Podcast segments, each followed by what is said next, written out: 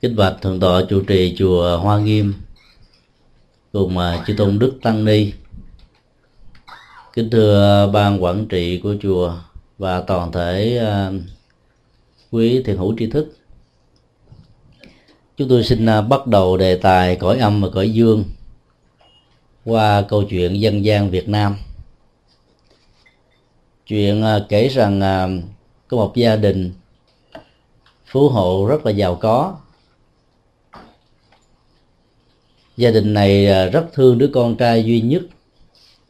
Cho nên đã không để cho đứa con của mình động đến một cái à, chân lông. Mọi thứ đều được người cha tận tụy, làm thay thế hết tất cả mọi mọi chuyện cho người con.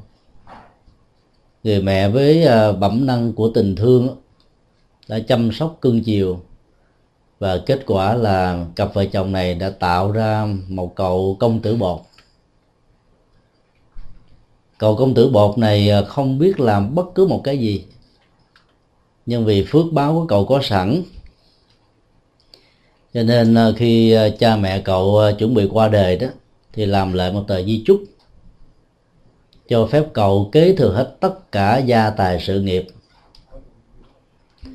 cha và mẹ qua đời đó thì cậu này vẫn à, quen theo cái thói cũ. Không làm ăn không buôn bán dẫn đến tình trạng tọa thực sơn băng các tài sản lớn ở trong gia đình được bán dần bán mòn. Cuối cùng không còn gì ăn hết á, thì cậu ta trở thành là kẻ ăn sinh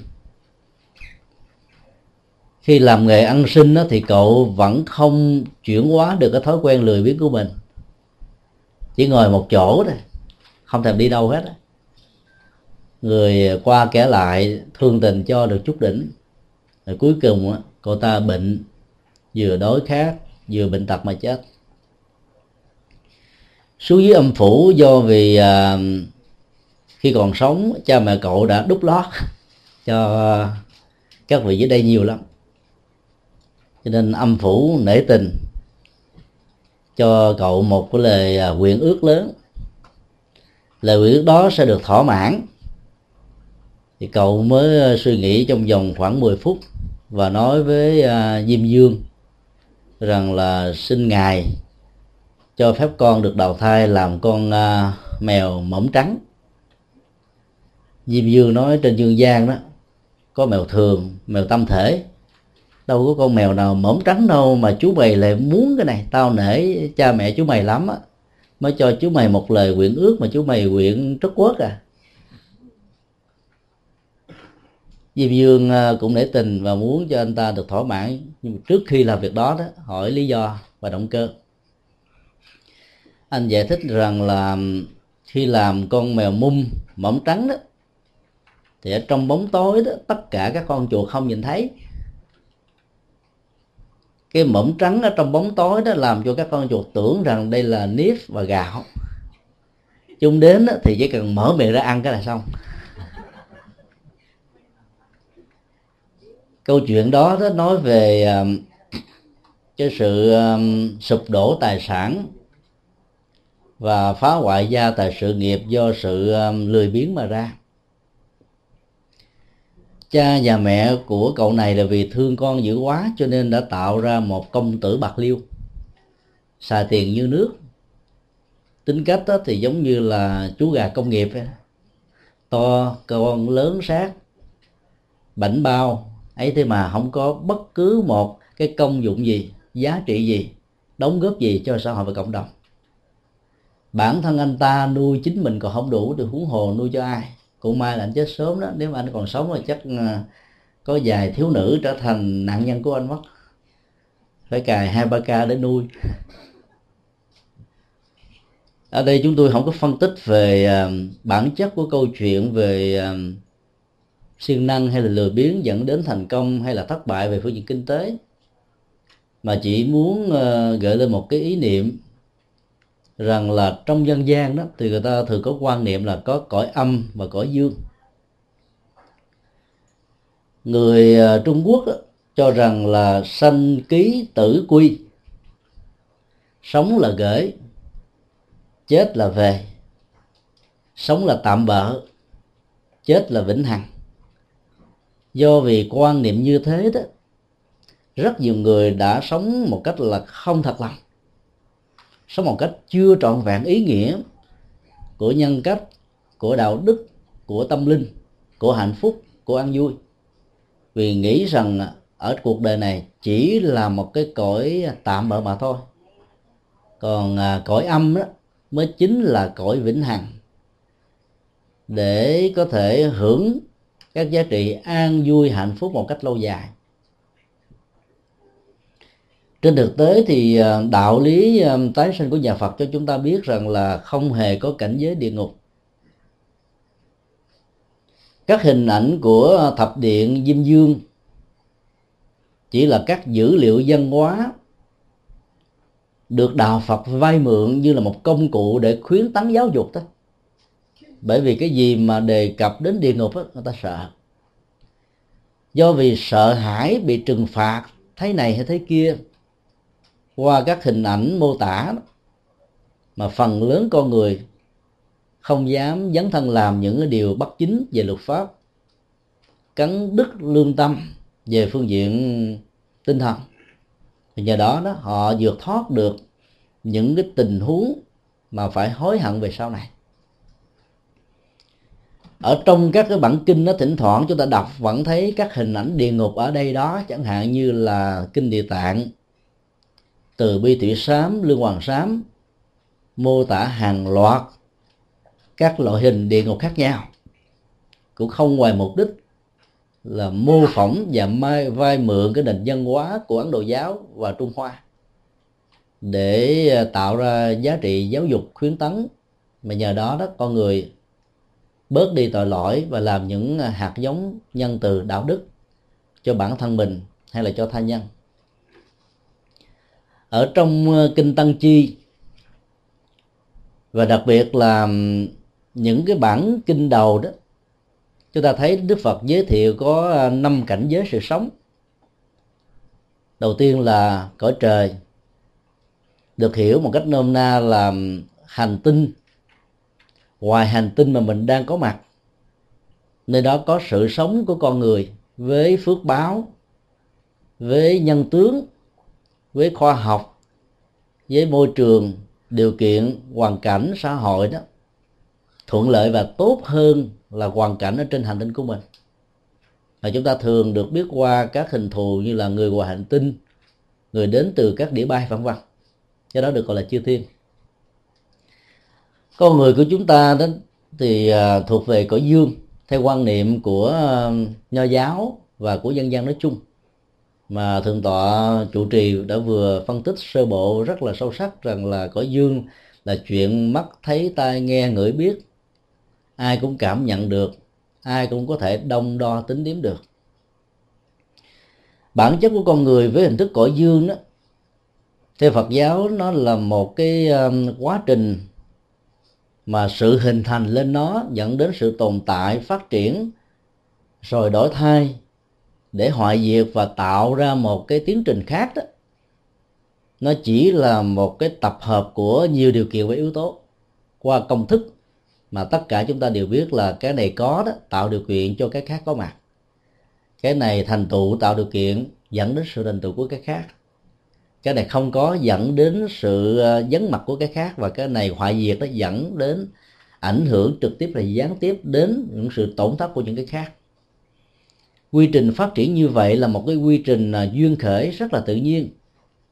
Không hề có sự can thiệp của một vị thượng đế hay là thần linh, ban phước, giáng họa như quan niệm của rất nhiều người theo đạo nhất thần từ à, do thái giáo cho đến à, cơ đốc giáo tin lành, chánh thống, nho giáo hay là các tôn giáo thuộc về ấn độ nói chung cõi dương có mặt không phải ờ, kể từ khi ờ, con người có mặt ở trên hành tinh này. Theo cách nhìn của các nhà khoa học, từ những học thuyết ờ, tiến hóa, rồi cho đến các học thuyết khỉ vượng và nhiều học thuyết khác, mà bản chất của sự sống của con người ở hành tinh này và các hành tinh khác đó được đạo Phật xem như là, nó là một cái tổ hợp của nhiều điều kiện phân phui ra đầu mối nguyên ủy của nó đó. Là chuyện mặc dầu có thể được, nhưng mà không cần thiết, về phương diện đạo đức và tâm linh. Cho nên các bản văn ở trong kinh điển của Phật giáo đó không đặt trọng tâm về vấn đề lý giải các góc độ khoa học của vấn đề hình thành con người, mà chủ yếu là phân tích các phương diện đạo đức dưới chiều kích nhân quả để cho con người sống một cách có ý nghĩa và sau khi giả từ cái đời sống này đó, chúng ta không trở thành gánh nặng về hành vi xíu đạo đức, sai luật pháp mà có thể bị rai rứt về sau này. Thì đây là cái à, điểm khởi thủy về cái cách nhận định đánh giá vai trò vị trí của con người với hình thức là cõi dương. Ở trong thế giới cõi dương mà đạo Phật quan niệm đó thì ngoài cái nguyên lý uh, duyên khởi tương tác đa chiều giữa các sự vật và hiện tượng đó, còn có hai nguyên lý phổ quát như là các hệ quả tất yếu đó là vô ngã và vô thường. Vô ngã về à, phương diện vật lý cho chúng ta thấy rằng là tất cả những cái tổ hợp hình thành ra con người và nhỏ nhất của đó là các cái à, tế bào thì đều là một cái tổ hợp được kết nối bởi các yếu tố và các thành phần khác nhau. Giữa chúng có một khoảng cách rất là lớn và đang trong một tiến trình vận động với một tốc độ mắt nhục nhãn của con người không thể nào nhìn thấy được nếu không có sự hỗ trợ của những loại kính hiển vi. Quan niệm về vô ngã như thế đó để cho chúng ta thấy rằng là sự có mặt của con người, các loài, các chủng vật hay là thế giới vật chất nói chung đó, không phải là một cái thường trụ bất biến, mà nó luôn luôn vận hành theo những yếu tố và quy luật riêng của nó. Từ đó đó, mỗi khi đối diện trước nỗi khổ và niềm đau đó thì ờ, người đệ tử phật bắt đầu có một cái thái độ tu tập và chuyển hóa. Tách rời cái hình thức đánh đồng thân thể này là tôi và tôi đó chính là thân thể này phần lớn các nỗi đau về vật lý hay là các nỗi đau về thân đó nó có cơ sở bám víu vào à, cơ thể tóc tai mũi lưỡi thân ý. Nói chung là những gì nó thuộc về các tế bào sự sống nói chung. Mà bây giờ mình quán được vô ngã về phương diện nhận thức đó thì nỗi đau đó mặc dù có mặt nhưng lại không ảnh hưởng chi phối tác động và làm cho chúng ta trở thành là nạn nhân của quan niệm đó về à, phương diện thời gian, các vận hành của ờ, các khối vật chất từ lớn nhất đến nhỏ nhất đó hệ cái gì được gọi là tổ hợp, không có một thực thể, hay gọi là vô ngã đó, thì cái đó không bao giờ trường cũ mà phải trải qua một cái tiến trình biến dịch rất là khe khắc của ngay chính tự thân của đó cái nguyên lý vô thường này đó giúp cho những người đang ở cõi dương đó nhìn thấy rất rõ cái tiến trình sanh già, bệnh và chết là một quy luật. Khi nhìn thấy nó diễn ra như một quy luật đó thì à, chúng ta không phải bận tâm để cho những giọt nước mắt của mình chảy quá nhiều ở trên đôi má, ở trong những kỳ lễ tang hoặc là lễ dỗ, lễ cúng thất, lễ đại tường, lễ tiểu tường. Đối với người thân, người thương quý trọng nhất ở trong cuộc đời của mình. Mà ngược lại đó đổ dồn tâm huyết vào để nhân cái cơ hội của một nỗi đau biến nó trở thành như là một nguồn động lực mang lại niềm vui và hạnh phúc cho kẻ còn lẫn người mắt. như vậy nhìn chung đó thì chúng ta thấy là trong cõi dương đó thì con người hoạt động tồn tại phát triển đó, lệ thuộc vào ba nguyên lý. Dương khởi vô ngã và vô thường tất cả ba nguyên lý này đó, nó trở thành như là một sự vận hành, chi phối hoàn toàn cái cấu trúc xã hội, từ xưa cũng như là nay, đông cũng như là tây, và không hề có bất kỳ một sự can thiệp nào giàu. Ở trong các loại hình văn học tôn giáo đó, người ta lý giải rằng là có một nguyên nhân khởi thủy. Nguyên nhân đó có thể là thượng đế. Và thượng đế này đó có thể được gọi bằng nhiều danh xưng tùy theo phong tục tập quán văn hóa khác nhau của từng dân tộc. Tất cả những quan niệm đó đều là những cái nhìn rất là sai lầm về bản chất cũng như là nguyên ủy của vũ trụ và sự vận hành của cõi dương nói chung. Thế giới đó, của cõi âm đó được quan niệm theo truyền thống của ai cập và nho giáo là một thế giới vĩnh hằng từ quan niệm sai lầm đó mà từ xa xưa, các vị vua pha rao đã đổ dồn hết tất cả tâm huyết, công trình, sự nghiệp, gia tài của mình trong suốt thời gian trị vì. Thay vì đó, đổ dồn cái đó cho việc phục vụ dân, mang lại an vui, hạnh phúc, thái thái bình cho bá tánh, thì các vị pharaoh này đó nỗ lực thiết lập lên các kim tự tháp vĩ đại và phải vượt kỷ lục qua mặt.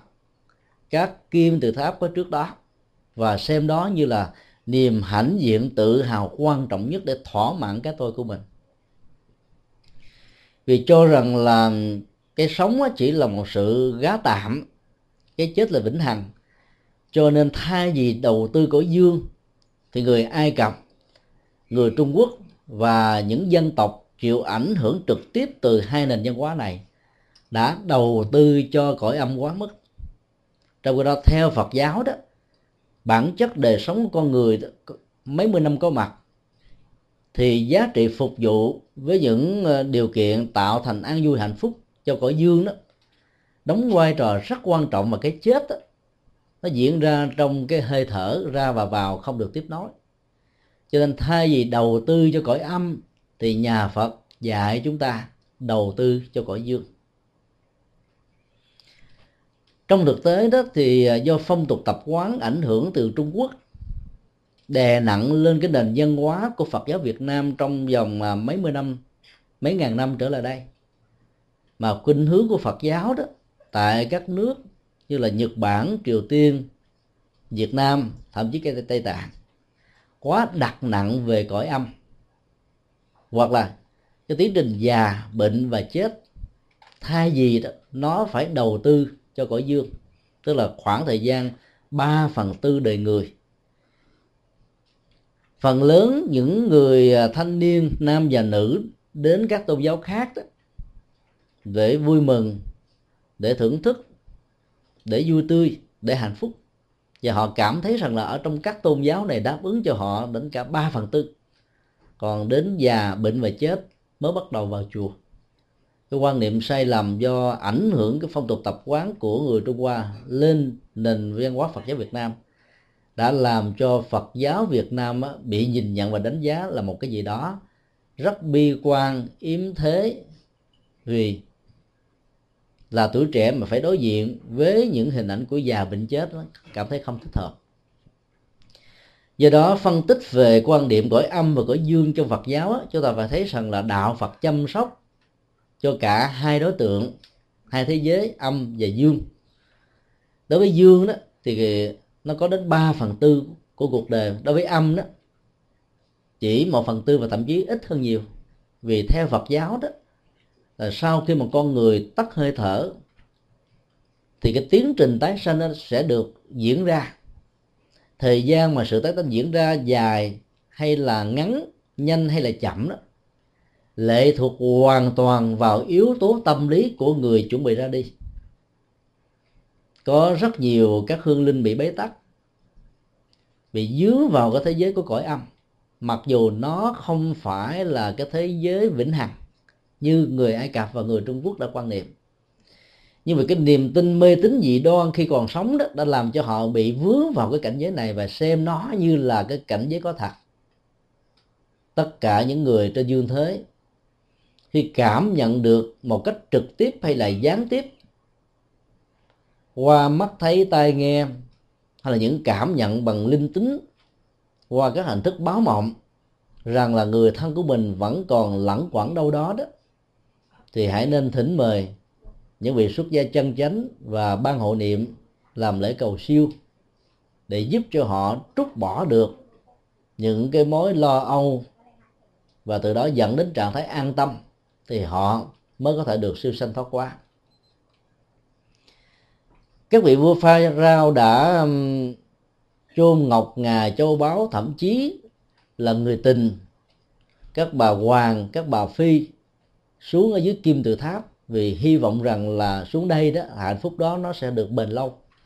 Không bị giới hạn bởi yếu tố thời gian như là mấy mươi năm có mặt trên dương thế. Một cách rất là tình cờ nhưng mà nó có gốc rễ tương đồng với nhau, người trung quốc đó, mặc dầu cũng quan niệm rằng là cõi âm là cõi vĩnh hằng, cho nên thay vì chôn vàng thật, tiền, ngọc ngà, châu báu thật, nhà cửa và người thật thì họ cảm thấy rằng cái đó nó giống như là một sự vi phạm nhân quyền rất là lớn. Đối với những người thân, người thương của mình, lẽ ra họ phải có một cái cơ hội cái quyền tối đa và tuyệt đối để duy trì cái đời sống hạnh phúc ở cõi dương. Khi mà người thương, người thân của mình mất, thì người Trung Quốc đó đã thay thế nó qua hình thức là các loại giấy vàng mã họ làm các nhà cửa, xe cộ, người hầu. Và với hy vọng rằng là sau khi đốt những thứ này đó, thì thân bằng quyến thuộc ở dưới âm phủ của mình mới có thể cảm nhận được và nhờ đó họ bớt khổ, bớt nghèo, bớt đói. Thì các quan niệm như vậy đó, nó trở thành như là một cái nỗi niềm an ủi những người còn sống. Thì giúp cho họ đó có một cái sự tiếp nối về ờ, mối quan hệ tình thân giữa cảnh giới âm và dương sau một quá trình xa cách của sanh ly tử biệt.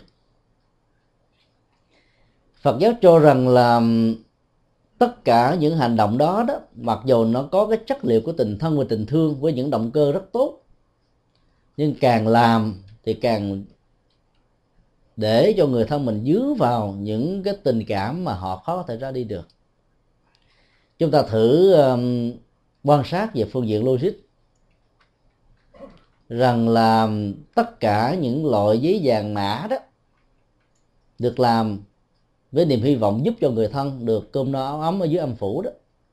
Nếu việc đó có thể diễn ra như là một sự thật thì cái lòng hiếu cái thảo của con cháu đối với ông bà tổ tiên qua đời hay là những người còn lại thương tưởng người quá cố đó nó trở thành vô nghĩa và hoàn toàn phản tác dụng.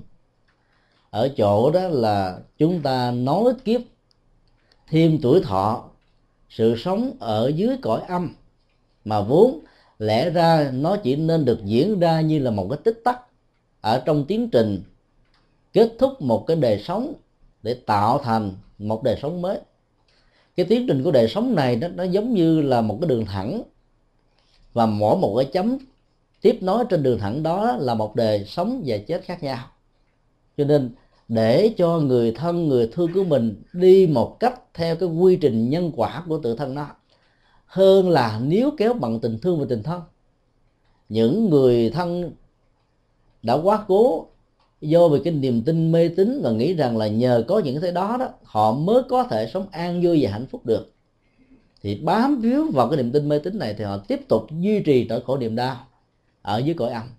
Vì vậy là cái mục đích thương tưởng của những người còn sống dành cho người quá cố đã không đạt được kết quả của đó.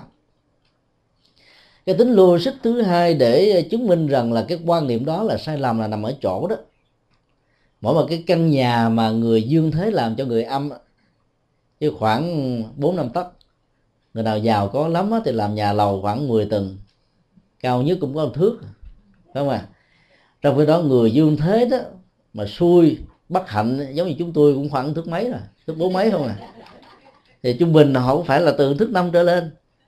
Mà làm cái căn nhà có mấy tấc, đốt cái đó, nếu nhà đó mà xài được ở dưới cõi âm đó, thì cái người thân của mình mà cao như chú đây phía trước, thước bảy xuống đó trở thành ông lùn. Người hơi lùn lùn trở thành tí hon người mà nhỏ thì trở thành tí hon hơn nữa. Thì như vậy là chúng ta đi đọt thân bằng quyến thuộc của mình về phương diện trên thì như vậy là chúng ta thương mà không biết cách đó là tạo sự trở ngại. Nếu chúng ta có được cái năng lực như các nhà yoga của Ấn Độ đó, có thể uống toàn bộ cái cơ thể của mình lại, trở thành một cái cái trái banh tròn. Thì cái đường kính của cái quả banh tròn này ít nhất cũng là bốn tấc. Mà phần lớn các cái ngôi nhà mà mình cúng cho người thân của mình nó chỉ có hai tấc hai tấc mấy thôi. Vì làm cao hơn tốn tiền cho nên là tự động các hương linh đó trở thành những kẻ tí hon. Thì giảm phước báo giảm công đức. Mình ở dương thế tốn tiền mà người âm thì bị thiệt thòi. Nên hoàn toàn bị bắt lại. Ở Hoa Kỳ và các nước phương Tây thì, thì ai cũng phải bảo hiểm nhà cửa. Bảo hiểm uh, chống cháy rồi bảo hiểm chống trộm. Không bảo hiểm thì ở không an tâm. Mỗi khi mà cái cơn hỏa hoạn xuất hiện dầu mình đã cẩn trọng rất nhiều một khi một sự sơ xuất nó có mặt đó thì nhà cửa chúng ta tan quan nếu không có bảo hiểm chỉ có nước ngoài mà khóc. Lại lục văn sinh của mai xuống cứu giúp mình.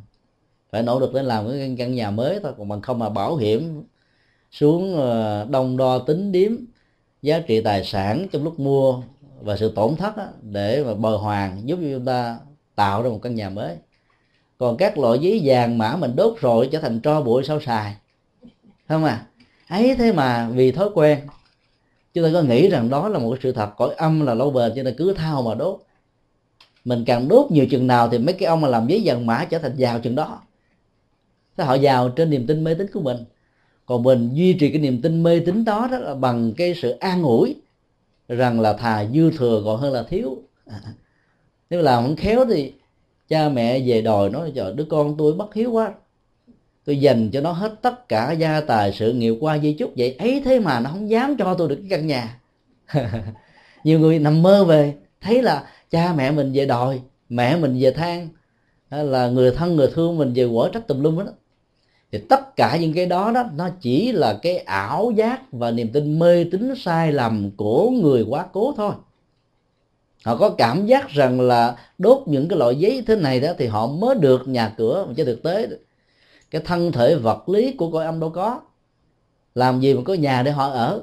Họ chỉ có tồn tại với hình thức là một cái khối của tâm thức đó trong đó đó có lúc đó thì cái phần cảm xúc phát triển mạnh. Có khi đó thì dòng tri giác. Có khi đó thì tâm tư. Có khi thì nhận thức. Có khi thì, thì bao gồm hai trong bốn ba trong bốn có khi bao gồm bốn trong bốn. Do đó thế giới của cõi âm đó là thế giới của tâm thức và do vậy đó, họ không bị trở ngại, quan ngại về phương diện địa lý. Và do đó đó, họ không hề cần đến bất kỳ một cái nhu cầu nhà cửa, cơm, ăn áo mặc nào như cõi dương của chúng ta. Vì chúng ta có cơ thể. Và cơ thể đó nó cần phải được một mái ấm gia đình che chở, khỏi nắng, khỏi mưa. Còn các hương linh nó đâu có thân thể đâu mà bị nắng và mưa, tác động và chi phối. Vì quan niệm cõi âm là vĩnh hằng cho nên người trung hoa đã đốt giấy vàng mã. Và để hỗ trợ cho việc đó, đó thì họ làm các cái mồ quyệt rất là linh đình quyên nga tráng lệ đẹp đẽ lộng lẫy. Với niềm tin rằng đó giúp cho người thân của mình có được cái chỗ yên nghỉ nơi chính suối.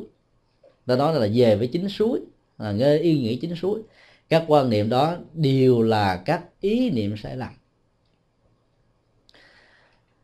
Trên thực tế đó thì các hương linh không cần có nơi yên nghỉ mà họ phải chạy theo cái tiến trình của nghiệp để có một cái ờ, đời sống tái sanh mới. Ở trong các kinh điển đó, thì chúng ta thấy rằng là cái việc mà tái sanh của con người đó nó có thể được quan niệm bằng à, hai cách thức khác nhau. Có những tình huống đó khi một người vừa tắt thở đó thì do vì nghiệp của người đó mà người đó phải đi tái sanh liền thì sự tái sinh đó nó diễn ra trong một tích tắc. Cái này được ngài à, tỳ kheo na tiên nó minh họa giống như cách thức chúng ta dùng cái à, lòng bàn tay của mình. Nắm lấy một à, nhóm đậu và thóc. Sau đó chúng ta thảy lên trên không gian. Thì ngay cái tích tắc mà các hạt đậu và thóc này nó rơi rời khỏi lòng bàn tay của mình đó, thì nó phải có một cái chỗ để bám vào. Hoặc là sự rơi trong hư không hoặc là bàn hoặc là ghế hoặc là mặt đất chắc chắn nó phải có một chỗ. Thì trong vũ trụ bao la này đó, nó cũng có những cái tình huống mà nghiệp của hương linh vừa mới tắt thở đó. Nó có một cái giao cảm tương thích để sau khi cộng trừ nhân nhân chia về về về về nghiệp, thì à, họ sẽ có những cái mẫu số chung để sinh ra làm con cái ở trong một gia đình mà cha, mẹ, ông, bà, anh em quyến thuộc đó nó có cùng chung một cái họ hàng nghiệp với nhau. Chính vì thế mà giàu cho chúng ta có muốn trở thành người Hoa Kỳ, mình mình vẫn là da vàng mũi tẹt ví dụ vậy. Là sanh ra với những cộng nghiệp, làm cho mình phải tương thích với những cái quy trình mà mình đã tạo ra. Do đó đó là cái tiến trình tái sanh nó diễn ra một cách là tức khắc. Có những tình huống khi mà tiến trình nghiệp cảm tương ứng giữa cha mẹ và bản thân của hương linh mới được đi tái sanh. Thì lúc đó, đó nó có thể dẫn đến tình trạng đó là phải trải qua một số ngày mà các kinh điển và luận đại thừa đã hình dung hóa ra bằng cái con số 7 như là con số biểu tượng. Bảy tuần thất đó như là bảy cơ hội để cho các hương linh là tìm cái nơi thích hợp để mà tái sanh. Bởi vì thỉnh thoảng bạn có những cái tình huống rằng làm cha và mẹ tương lai của hương linh đó, không hề có mối liên hệ về cộng nghiệp.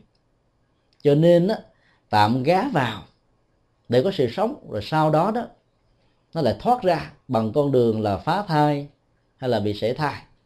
Đây là những cái tình huống mà trong lịch sử của loài người đó đã từng gặp và nhất là trong quan niệm phân biệt đối xử giới tính giữa nam và nữ nam trọng nữ khinh đó thì sự phá thai và sảy thai như vậy nó nó diễn ra rất là nhiều chính vì thế mà nó có những cái cảnh, những tình huống, một hương linh vừa qua đời mà vẫn không đi đào thai được.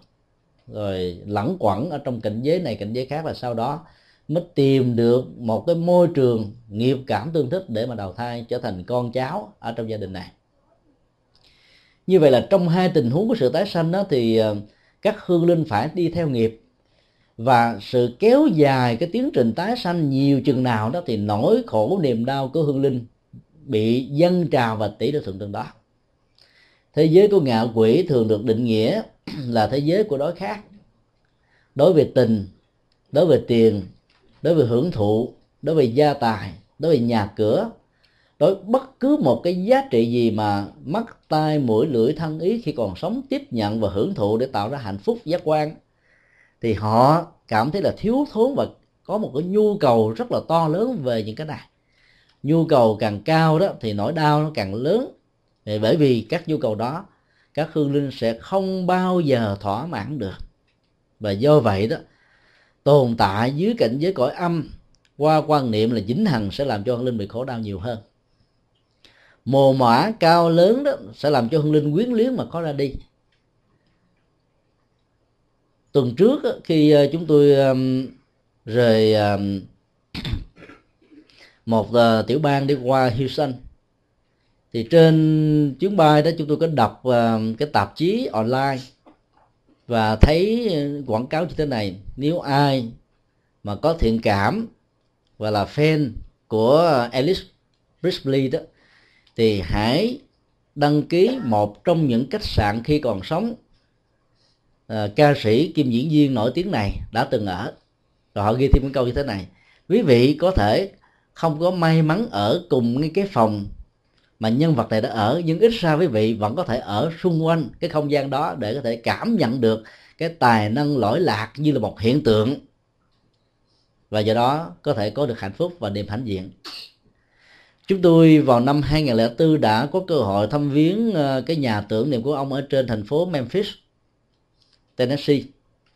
Vào đây đó thì thấy rằng là tất cả những gì thuộc về kỷ niệm vật của ông đó đã được tái tạo bằng nhiều hình thù vóc dáng khác nhau, trở thành quà lưu niệm, rất là ấn tượng cho rất nhiều các du khách. Các du khách đến đây đó, tham quan phải mất từ 1 cho đến 3 tiếng đồng hồ, mặc dù cái nhà với diện tích chẳng lớn là bao. Họ cho chúng ta đi tham quan cái thế giới ca nhạc, thế giới phim ảnh, thế giới những trò chơi, những dụng cụ, các kỷ niệm vật khi còn sống ông đã từng cảm nhận nó như là những góc độ của hạnh phúc. Thì làm như vậy đó thì ờ, cái sự luyến tiếc về cõi âm mặc dầu nó không phải là một cái thế giới có thật làm cho Elvis Presley đó có thể trải qua rất nhiều sự khó khăn để tìm kiếm cho mình một cái tiến trình tái sanh thích hợp. Do đó đó kỷ niệm vật càng ít đó, thì sự hỗ trợ của người thân đối với người quá cố càng nhiều theo truyền thống của Phật giáo, mỗi khi mà mình làm lễ tẩn liệm đấy thì đừng bao giờ chôn ở trong cái hòm. Nào là ngọc ngà châu báu các kỷ niệm vật với tư cách là vợ tặng cho chồng chồng tặng cho vợ. Hay là những bộ quần áo mà người này rất là tâm đắc, mang tính thời trang, mang tính thẩm mỹ, vân vân. Bởi vì làm như vậy đó thì những cái kỷ niệm này sẽ gợi lại một cái đời sống quá khứ khi còn sống. Và hương linh bám víu vào đó về phương diện cảm xúc cho nên rất khó có thể ra đi được. Nên trong cái hòm của người phật tử đó, phải làm sao hết sức là đơn giản. Ngày xưa đó thì người ta dùng mà trà, và những người giàu có đó thì luôn dùng những cái loại trà quý, trà thơm, trà ngon. Vì bản chất của trà đó, nó chống được cái sự ẩm thấp và để thi thể của hương linh ở trên và nằm xung quanh đống trà. Như vậy đó thì những cái sự mà xì hơi, xì khí do các cái bệnh trương sình bao tử và gan đó nó có thể giảm đi ở một mức độ tối đa. Và do đó trong suốt mấy ngày hoàng đó thì cái hòm này không bị xì. Mùi hôi thối không ảnh hưởng đến sức khỏe của những người thân quyến và các du khách đến tham quan. Đó là cái cách thức ờ, chúng ta hỗ trợ. Còn để nhiều kỷ niệm vật đó, thì chúng ta sẽ gây rất nhiều trở ngại cho hương linh. Dân gian Việt Nam đó trong lúc thời gian chờ các âm công đến để làm tẩn liệm á, thì họ thường để những nải chuối đặc biệt là chuối sứ còn sống dằn ở trên bụng của người quá cố thì công việc làm đó nó cũng có giá trị tương tự giống như là trà phải đó bởi vì bản chất của chuối sứ là nó xúc hơi và chất độc. Cho nên nó để trên bụng thì bụng bớt đi cái sự trương sinh và nhất là những cái chứng bệnh bao tử và gan và người ta yêu cầu là sau khi tẩn liệm xong thì nải chuối sứ đó phải được chặt ra thành từng mảnh dụng bỏ đi bởi vì người khác ăn vào sẽ bị bệnh. Ăn vào bị bệnh á. Cho nên là nó nó có những cái hỗ trợ rất là cần thiết. Chính vì vậy mà khi mà một người nào đó tổ chức lễ tang cho người thân của mình thì đừng bao giờ đãi khách bằng nước trà vì nước trà nó rút hơi độc. Cho nên đó, nó ảnh hưởng không tốt cho người đi thăm viếng mình chỉ ờ, làm nước nóng bình thường hoặc là nước lã thôi. Cái đó là cách tốt nhất và nó hỗ trợ nhẹ nhàng. Các hương linh đó, khi mà có một cơ hội nào gợi lại những kỷ niệm đẹp trong quá khứ đó thì lúc đó họ sẽ tiếc nuối và không muốn ra đi. Cho nên thăm viếng cái nhà tưởng niệm của Priestley chúng tôi thấy ờ, tội nghiệp cho ông. Những người thân gia đình quyến thuộc của ông một mặt á, là thương tưởng ông nhưng mặt khác là cũng nhờ vào cái này. Mà mỗi năm đó gia đình họ hàng kế thừa của ông đó kiếm được khoảng từ 45 cho đến 6 triệu million Hoa Kỳ. Rồi nhờ cái công nghệ đi du lịch đó mà thôi. Cho nên đó là một người còn sống đó, số tiền tạo ra đôi lúc không bằng như thế mà sau khi chết đó, tạo ra nhiều quá. Dưới cái danh nghĩa dưới sự thương tưởng dưới tình cảm dưới tình thân của mình thì họ khó siêu được lắm. Họ sẽ lẳng quẩn ở chỗ đó thì theo cái công thức tâm lý lý, lý thuyết này đó thì những người phật tử phải chuẩn bị một cái lễ tang hết sức là đơn giản. Là bởi vì bản chất của cõi âm đó nó vốn không có thật. Mà vì bám víu do mê tín khi còn sống ở trong dương gian làm cho họ tồn tại dưới cảnh giới này. Và do đó đó mỗi một tích tắc thời gian trôi qua đó thì nỗi khổ niềm đau nó nó dâng trào. Chính vì thế đó những người phật tử phải hỗ trợ cho họ được siêu và do vậy, những cái lễ cúng của phật giáo được gọi là lễ cầu siêu. Khi làm lễ cầu siêu đó, thì quý phật tử đừng có bận tâm, yêu cầu quý thầy, quý sư cô làm lễ, ví dụ như là mở cửa mã, rước hương linh về nhà. Đây là phong tục của người nho. Còn phật giáo là cầu siêu sanh mà. Đó là không có mở cửa mã, không có làm cúng kiến linh đình chịu thỉnh, rồi không có tụng niệm theo cách thức mà gây cái thương cảm cho những người còn sống để cho họ xúc động rơi nước mắt là bởi vì làm như thế là hại cho hương linh.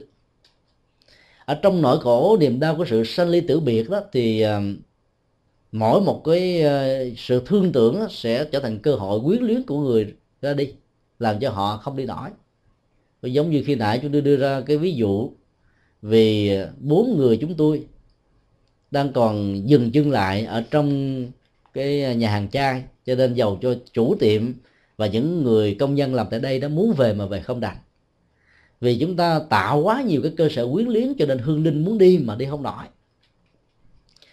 Cách đây một tuần um, khi chúng tôi có mặt ở tại um, thành phố Charlotte, sau khi giảng xong đó thì có một phật tử nêu ra một câu hỏi rằng là bà có một đứa con qua đời cách đây uh, vài năm khi đứa con qua đời đấy bà khổ đau cùng cực lắm. Ngày nào cũng nhìn vào di ảnh của nó. Cho nên tối đó, không nằm mơ là bà cảm thấy không yên và sống không hạnh phúc. Dần già rồi nó trở thành như là một thói quen. Và bà mới ờ, hỏi chúng tôi rằng là trong những giấc mơ của bà đó lúc nào cũng thấy đứa con của bà xuất hiện và đứa con nó nói như thế này mẹ ơi xin mẹ đừng khóc nữa. Mẹ hãy an tâm và hỏi chúng tôi như vậy là nó có cái ý nghĩa gì? Chúng tôi nói trong tình huống này là người âm đang độ người dương. Lẽ ra là người dương phải độ người âm. Mà thấy bà bi lụy, thương cảm quá mức, đánh đồng cái hạnh phúc của mình với cái sự sống của người con. Cho nên khi con bị một cái tai nạn đó thì bà không muốn vẫy tay chào với nó. Ôm ấp cái nỗi đau như vậy cho nên đứa con này mặc dầu có hiểu đạo có biết là vô thường, vô ngã, nhưng mà thấy mẹ mình khổ đau quá, đi không nổi. Cho nên muốn ngày nào cũng xuất hiện về để mà nhắc nhở cho người mẹ. Nhưng mà khi người mẹ thấy đứa con của mình lại càng xúc cảm dân trào nhiều hơn, cho nên cả mẹ lẫn con bị rơi vào cái trạng thái của sự lẫn quẩn. Cho nên chúng tôi nói rằng là bà rất có phước, có một đứa con hiếu thảo ở trong cái cảnh dương cũng như là trong cái cõi âm. Nếu mà gặp phải đứa con hiếu thảo, nó để cho bà chết luôn và thương riết rồi bà sẽ sầu, đau, bi, lụy, bệnh tật. Dẫn đến chết chóc là chuyện có thể xảy ra. Do đó chúng tôi yêu cầu bà là bắt đầu từ ngày hôm đó trở đi đừng bao giờ nhìn vào di ảnh của nó trước khi đi ngủ. Và tốt nhất là dẹp luôn cái di ảnh này khỏi cái gia đình, đem di ảnh đó về chùa mà thờ. Là bởi vì đó, khi mà mình tạo ra các di ảnh mà để trong nhà đó, thì các hương linh thấy mình hàng ngày sớm thăm tối viếng cúng kiến bài tiệc. Như là một cái cơ hội để bày tỏ cái niềm hạnh phúc cho người quá cố. Thì họ cảm thấy rằng là cái tình thân tình thương đó nó, nó đậm đà quá cho nên họ không muốn ra đi. Và nếu đó là một sự thật đó thì cõi dương đó ờ, đã tạo ra những cái điều kiện của tình thân và tình thương giữ cái cõi âm mà vốn nó chỉ là tạm bỡ và nhất thời trở thành một cái cõi vĩnh hằng cho nên để phá vỡ cái cấu trúc, xem rằng cái cõi âm là vĩnh hằng đó, thì chúng ta trước nhất phải hiểu rằng là cảnh giới địa ngục là hoàn toàn không có. Sở dĩ mà chúng ta mạnh dạn nói như thế là bởi vì cái kinh tăng chi như chúng tôi nói khi nãy đó, là một bản kinh khá quan trọng, được ra đề trong cái thời kỳ mà các lời dạy của đức phật đó được tóm tắt lại một cách rất là chuẩn xác và cô đọng, để chúng ta có thể có một tấm bản đồ bao quát về các pháp môn phật dạy thứ hai khi chúng ta phân tích thì sẽ thấy rất rõ rằng là ở trong khái niệm được gọi là lục đạo đó thì chúng ta thấy là nó chỉ có năm cảnh giới nó thuộc về sự sống đó. còn địa ngục nó không thuộc về sự sống mà nó thuộc về vật lý. Cái ngục ở dưới lòng đất. Còn à, chư thiên đó là con người ở ngoài hành tinh. Nhân đó, là con người trên hành tinh này. Atula đó có thể hiểu theo nhiều cách cũng là các con người hoàn tinh khác nhưng mà sự nóng giận, bộc trực, nó trở thành như là cá tính, nó trở thành như là cái tâm tính của họ. Nó cũng vẫn thuộc về thế giới của con người. Rồi ngạ quỷ đó là phần lớn do con người chết, quyến luyến tình cảm, tình thương, tình thân, gia tài, sự nghiệp, tiếc nuối, uất hận, ức chế mà tồn tại ở dưới hình thức cõi âm như vậy hương linh đó, nó thuộc về là cái bóng ma của người còn sống tức là nó vẫn là một sự hỗn hợp giữa âm và dương.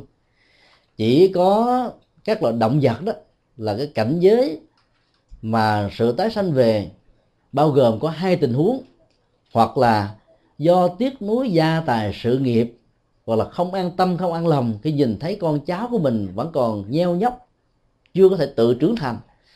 Mà một số người đó sau khi qua đời trở lại sanh vào ở trong gia đình đó để nhìn thấy gia tài sự nghiệp của mình tạo ra mà mình không được hưởng hoặc là nhìn thấy con cháu của mình hoặc là nó là một cái nghiệp hành tức là do sống mất đi cái nhân tính và yếu tố của thú tính phát triển nhiều quá cho nên sau khi qua đề đó dẫn đến tình trạng tái sanh làm các loại gia súc.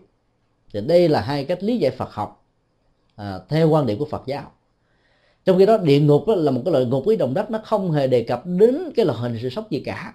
Mặc dầu trong các bản văn kinh điển mang tính tách là phương tiện và quyền xảo dẫn dụ đó, có mô tả rằng là ở dưới cảnh giới này đó, thì ờ, các hương linh, ngày và đêm không gián đoạn, bị nhúng vào chảo dầu sôi, chật ra thành nhiều khúc, sống đi, chết lại rất là nhiều lần. Cho đến lúc nào đó những cái ờ, hành vi tội ác về xấu của thân khẩu và ý đã được tỉnh thức và chuyển hóa đó, thì lúc đó đó hương linh mới có cơ hội được đào thai làm lại con người. Chúng ta thấy cái hình ảnh đó mang tính cách khuyến dụ nhiều hơn là mô tả về sự thật. Thì trong năm cảnh giới đó, thì cảnh giới của hương linh là cảnh giới mà phần lớn là do vì khi còn sống đó cái niềm tin mê tín nhiều và trước khi chết đó, sự tiếc nuối hay là cái uất hận đó, không buông xả được cho nên họ phải rơi và đào thai vào cảnh giới này. Và do đó đó những người còn sống phải thấy rất rõ nó phải được hiểu là cảnh giới tạm bợ. Cái niềm tin không có địa ngục sẽ giúp cho chúng ta vượt qua được cái khó khăn này. Một trong những cái khó khăn à, quan trọng hơn đó đó là niềm tin không có đề sau. Những người theo chủ nghĩa duy vật cho rằng là chết là hết thỉnh thoảng cũng có những người trong số họ trở thành người tốt. Do cá tánh, do môi trường, do điều kiện, do giáo dục, do chủ kinh nghiệm.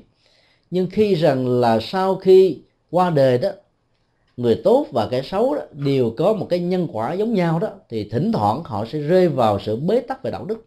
Hoặc là phần lớn sẽ có thể có khuynh hướng như thế. Sự giống nhau sau cái chết thì làm gì người ta phải bận tâm để làm tốt, tạo đạo đức hay là để phước để đức cho con cháu. Cho nên cứ tha hồ mà sống tha hồ mà hưởng thụ thậm chí tha hồ mà làm chuyện sai theo công thức là củng cố đề cha uh, hy sinh đề cha để củng cố các đề con. Các quan niệm như thế đã từng có ở trong xã hội. Do vậy mà các quan niệm cho rằng là không có đề sau đó thì dẫn đến một sự bế tắc rất lớn ở dưới cõi âm. Vì các hương linh này đó sau khi qua đề hoặc là do tuổi thọ hết hoặc là do đó nghiệp kết thúc hoặc là do thiên tai hoặc là do nhân tai, thì họ sẽ bị lẳng quẩn ở ngay cái địa điểm mà cái chết diễn ra như là một sự thật. Bám vào những thứ ấy, họ bị lẳng quẩn từ năm này sang tháng nọ mà sự tái sanh nó sẽ gặp rất nhiều sự trở ngại. Đối tượng thứ hai cũng có thể rơi vào cái cõi âm lâu dài này đó, là những người tin theo các tôn giáo khác, khi cho rằng là chỉ có hai cảnh giới của sự tái sanh. Nếu tin vào chúa đó thì được tái sanh về thiên đường để hưởng nhan đức chúa đời đời còn không tin vào kinh thánh và thượng đế đó, thì sau khi chết đó, bị đầy xuống quả ngục bị thiêu đốt từ đời này sang kiếp khác. Do vì chỉ có tin có hai cái cảnh giới như vậy thì những người tạo ác đó có thể bị ám ảnh bởi một cái hình ảnh địa ngục như vậy. Cho nên chết đó bị lẳng quẩn tâm thần bế tắc. Mà khi bị tâm thần thì tiến tình tái sanh rất là khó. Còn đối với những người mơ tưởng là có một cảnh giới thiên đường để mà trở về đó. Và trong khi đó đó, thì thiên đường vẫn không có, mà chỉ có các cảnh giới của sự sống. Cho nên sự lẳng quẩn như vậy, đi tìm một cái thiên đường mà vĩnh viễn thiên đường không có mặt. Cho nên cũng có thể dẫn đến những sự bế tắc ở trong tái sanh. Do đó người phật tử phải tin rất rõ qua hình ảnh của một dụ ngôn, rằng là một cái cây dù là cao thẳng tắp như những cái loại cây dầu được trồng ở tại Việt Nam, ở các thành phố lớn như là Hà Nội và Sài Gòn thì nó vẫn có một cái độ nghiêng nhất định hoặc là những cây dừa cây cao vân vân. Nó vẫn có một độ nghiêng về một hướng nào đó. Nếu chúng ta dùng một cây cưa dao búa hoặc là bất kỳ một cái dụng cụ nào có thể cắt đứt cái cây thẳng tắp đó thì nó sẽ phải ngã về phía mà độ nghiêng nó nhiều hơn. Thì đây là một cái điều hết sức là khoa học về vật lý. Cho nên đó, cũng tương tự như vậy, các hương linh sau khi qua đời sẽ bị đi theo cái tiến trình mà nghề nghiệp cũng như là các hạnh nghiệp hoặc là phước hoặc là tội của họ đã tạo trong suốt mấy mươi năm có mặt trên cuộc đời này.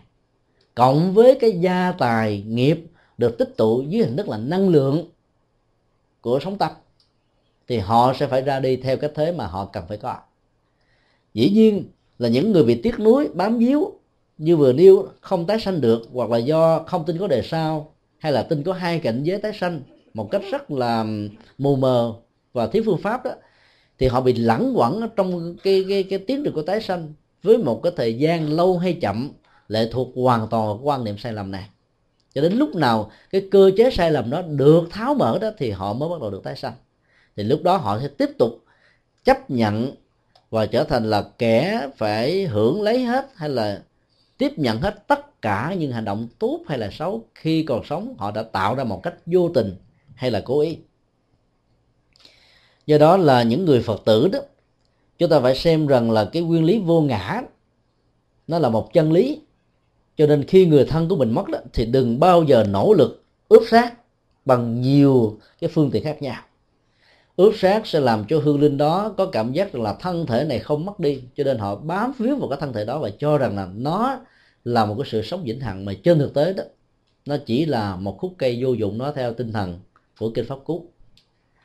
Thứ hai đó, đừng bao giờ làm những cái loại hòm quá tốt quá tốt nhiều tiền. Rồi đó, để lại một cái phần kiến cho các người thân quyến thuộc nhìn thấy cái giao cảm tâm thức giữa người sống và kẻ mất đó, ở trong những giờ phút này nó rất là quan trọng. Để lộ hình dạng của người quá cố nhiều chừng nào đó thì cái quyến luyến nó tạo ra nhiều chừng đó. Bởi vì khi người thân khi bạn bè thăm viếng đó, nhìn thấy họ đó thì những giọt nước mắt hay ít nhất là sự ngậm ngùi trong đồng được trỗi dậy. Còn nếu mình để một cái hòm bình thường như là truyền thống của Việt Nam lâu nay đó thì các hình ảnh đó nó không trở thành một cái ấn tượng và do đó nó nỗi đau, nó nó bớt đi. Thì như vậy là chúng ta sẽ góp phần hỗ trợ cho người thân, người thương quá cố của mình được đào thai và thoát quá nhanh. Phong tục tập quán của Phật giáo đó để tổ chức một lễ tang phần lớn là theo truyền thống quả thiêu. Nếu chúng ta chọn cái phương pháp quả thiêu đó thì à, chúng ta không cần phải dùng các loại hòm đẹp hòm tốt vừa tốn tiền mà vừa có thể tạo ra sự tiếc nuối của các hương linh. Thiêu đó, thì trong cái thời gian cần thiết, có thể hai ngày, một ngày, tùy thuộc hoàn toàn vào sự thuận lợi và có mặt của tất cả các thành viên trong gia đình. Hơn là dựa vào năm tháng, ngày, giờ tốt và xấu theo quan điểm dân gian của người Trung Hoa. Là những người Phật tử thì chúng ta không nên bận tâm về năm tháng, ngày, giờ. Bởi vì đó, thế giới phương Tây đó, vốn không tin vào những thứ này như là thế giới châu Á ấy thế mà họ là thế giới của những người giàu có về kinh tế, về khoa học, về kỹ thuật. Tất cả những cái đó đều là đầu tư. Kinh tế thị trường là một loại đầu tư về nhân quả, đông đo tính điếm về thị trường, rồi thị hiếu của khách hàng, sản phẩm, chất lượng của sản phẩm, mẫu mã của sản phẩm, thời điểm và cái cái, các nhu cầu để mà tung sản phẩm này ra thị trường. Tất cả những cái đó nó đều là nhân quả và duyên cho nên đó, là những người giàu có trong thế giới phương tây là do vì biết được cái nhân quả của kinh tế. Cho nên họ trở thành những người giàu chứ không phải là do năm tháng ngày giờ mà họ trở thành người giàu. Nếu giàu sang phú quý mà dựa trên năm tháng ngày giờ thì có lẽ là những người làm và sống bằng cái nghề này phải là các triệu phú đầu tiên. Quý vị không tin cứ đi về thăm lại cái ông thầy bói năm nào mà mình đã từng coi ông đó, ông vẫn nghèo như ngày xưa hỡi sống bằng cái nghề nó bằng cái miệng không làm sao giàu được. Không làm gì hết. Sống bằng cái niềm tin của người khác. Cho nên đó là cái nhân quả đó nó làm cho những người đó phần lớn là không sống thọ. Những người làm nghề này mà ăn tiền nhiều chừng nào thì bạc mạng và yếu mạng chừng đó thôi. Thì đây là một sự thật. Do đó đó chúng ta phải tin và thấy rất rõ là cái cơ chế nhân quả tự nó vận hành chẳng những cõi dương mà còn luôn cả cái cõi âm. Có một điều mà chúng ta cũng cần lưu ý là ở trong ờ, tử thư của tây tạng đó có đề cập đến các loại màu sắc và các biểu tượng văn hóa từ các loại màu sắc này. Những người Việt Nam và Trung Hoa hay là bất cứ một độc giả nào vốn không sống và trưởng thành trong nền văn hóa của Tây Tạng mà xem các mô tả về màu sắc đó như là những biểu tượng của tốt, của xấu, của giải thoát, của đọa lạc, của hạnh phúc hay là của khổ đau áp dụng theo đó sẽ dẫn đến rất nhiều sự trở ngại. Cho nên khi đọc sách đó, thì chúng ta phải phân định về những thứ này. Những người Việt Nam đó có biểu tượng về văn hóa màu sắc khác với người của Tây Tạng. Những người Tây Tạng có thể vì quen với cái các ra màu và ý nghĩa biểu tượng của đó mà họ có thể đưa vào các loại màu cụ thể để hỗ trợ cho chương trình quán tưởng để dẫn đến sự tái sanh. Còn những người Việt Nam không xâm và lớn lên từ cái nền văn hóa như thế, áp dụng theo thì có thể gặp sự trở ngại. Cho nên là chúng ta không nên tin là trước khi cái chết diễn ra, trong suốt thời gian cận tử nghiệp tồn tại với hình thức là một người bệnh hay là một người là đang còn sống rồi cái chết bất tự diễn ra đó, là những cái dẫn đến tái sanh hay là đọa lạc hạnh phúc và khổ đau. Các niềm tin như vậy là hoàn toàn không có cơ sở chân lý và chúng ta cũng không hề tìm thấy bất kỳ một dữ liệu nào từ kinh điển Bali hay là kinh điển Đại thừa vốn được dịch ra bằng ngôn ngữ của chữ Hán. Cho nên đó, là đối với vấn đề tái sanh đó, điều quan trọng hơn hết là chúng ta duy trì được cái trạng thái nhẹ nhàng, thảnh thơi, buông xả, không chấp trước dầu là bất cứ cái gì ở trên cuộc đời này thì lúc đó đó tiến trình tái sanh mới được diễn ra một cách thuận lợi bám víu vào bất kỳ một cái gì là chúng ta bị kẹt vào trong cái đó. Cho nên giàu cõi âm đó, nó không phải là một cái thế giới vĩnh hằng. Nhưng vì niềm tin mê tín khi còn sống làm cho chúng ta nghĩ như vậy cho nên nó kéo dài cái tuổi thọ ra thì sự bất hạnh đó lại càng gia tăng đối với chúng ta. Đó là điều không nên và cần phải tránh.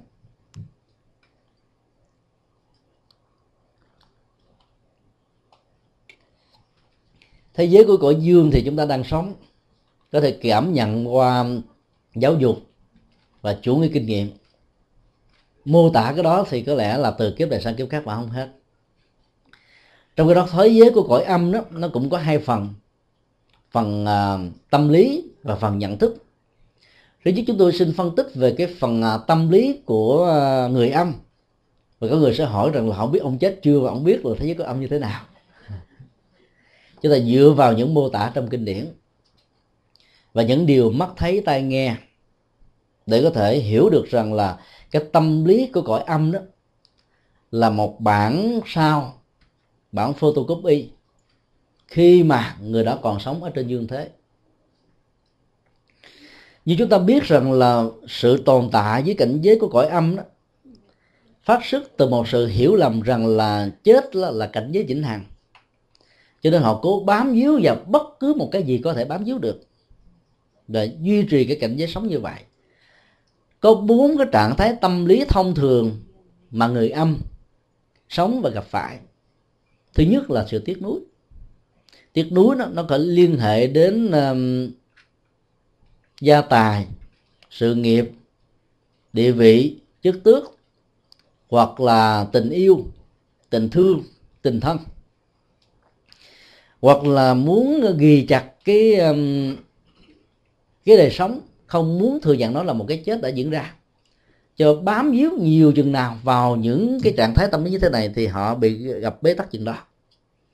Do đó cái trọng tâm của sự bế tắc và tồn tại với cảnh giới cõi âm là sự tiếp nối thì hiểu được như thế đó, thì khi đến chùa để chuẩn bị làm lễ cầu siêu cho một hương linh là người thân của mình thay vì bận tâm về năm tháng ngày giờ, trùng tan, ly tán, tam tai, sát chủ, vân vân đó thì các gia chủ phật tử đó nên dành thời gian nói về các bế tắc của hương linh, nếu có thể có.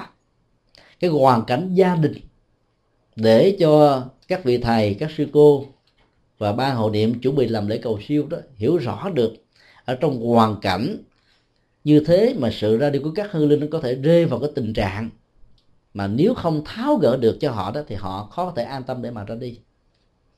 Ví dụ đó, hương linh đó là một người nam và chính là cái trụ cột kinh tế của gia đình. Tất cả hạnh phúc về đời sống vật chất cũng như là hạnh phúc về đời sống tinh thần của gia đình này là lệ thuộc hoàn toàn vào người chồng và người cha. Thì cái cái chết vô thường diễn ra đối với người đó đó ví dụ như là hai tòa nhà thương mại thương mại thế giới bị sụp đổ tại Hoa Kỳ vào ngày 11 tháng 9 2001 đó. Nếu chúng ta xem lại các cái thước phim kỷ niệm sau một năm cái biến cố đã diễn ra, thì chúng ta thấy là vô số các bà vợ đã kể lại với giọt nước mắt, với tình thương, với sự luyến tiếc về cái đóng góp, cái giá trị và những hạnh phúc mà chồng của họ đã tạo ra cho cả gia đình của họ, bên chồng lẫn bên vợ thì chúng ta thấy rằng rằng là sự ra đi một cách vô thường tăng tốc như thế đó, khó có thể làm cho họ siêu sanh thoát quá được. Vì khi họ chết rồi, cha mẹ họ ai sẽ chăm sóc? Vợ họ ai sẽ nuôi? Các con thơ dại đó, ai sẽ ẩm bồng, lo lắng để có công ăn việc làm?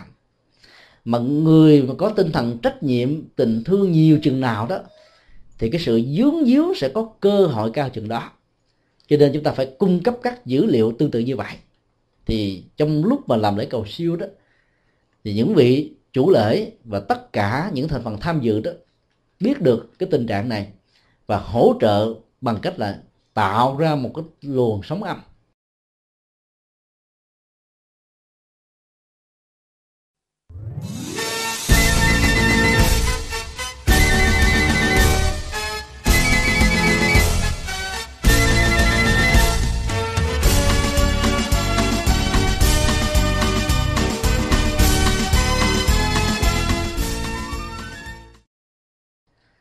Do đó là chúng tôi đã làm lễ cầu siêu và giải thích là nói với nó như thế này rằng là cái chết của con là một cái chết bất đắc dĩ. Con không hề muốn chết, nhưng ba con vì hiểu sai.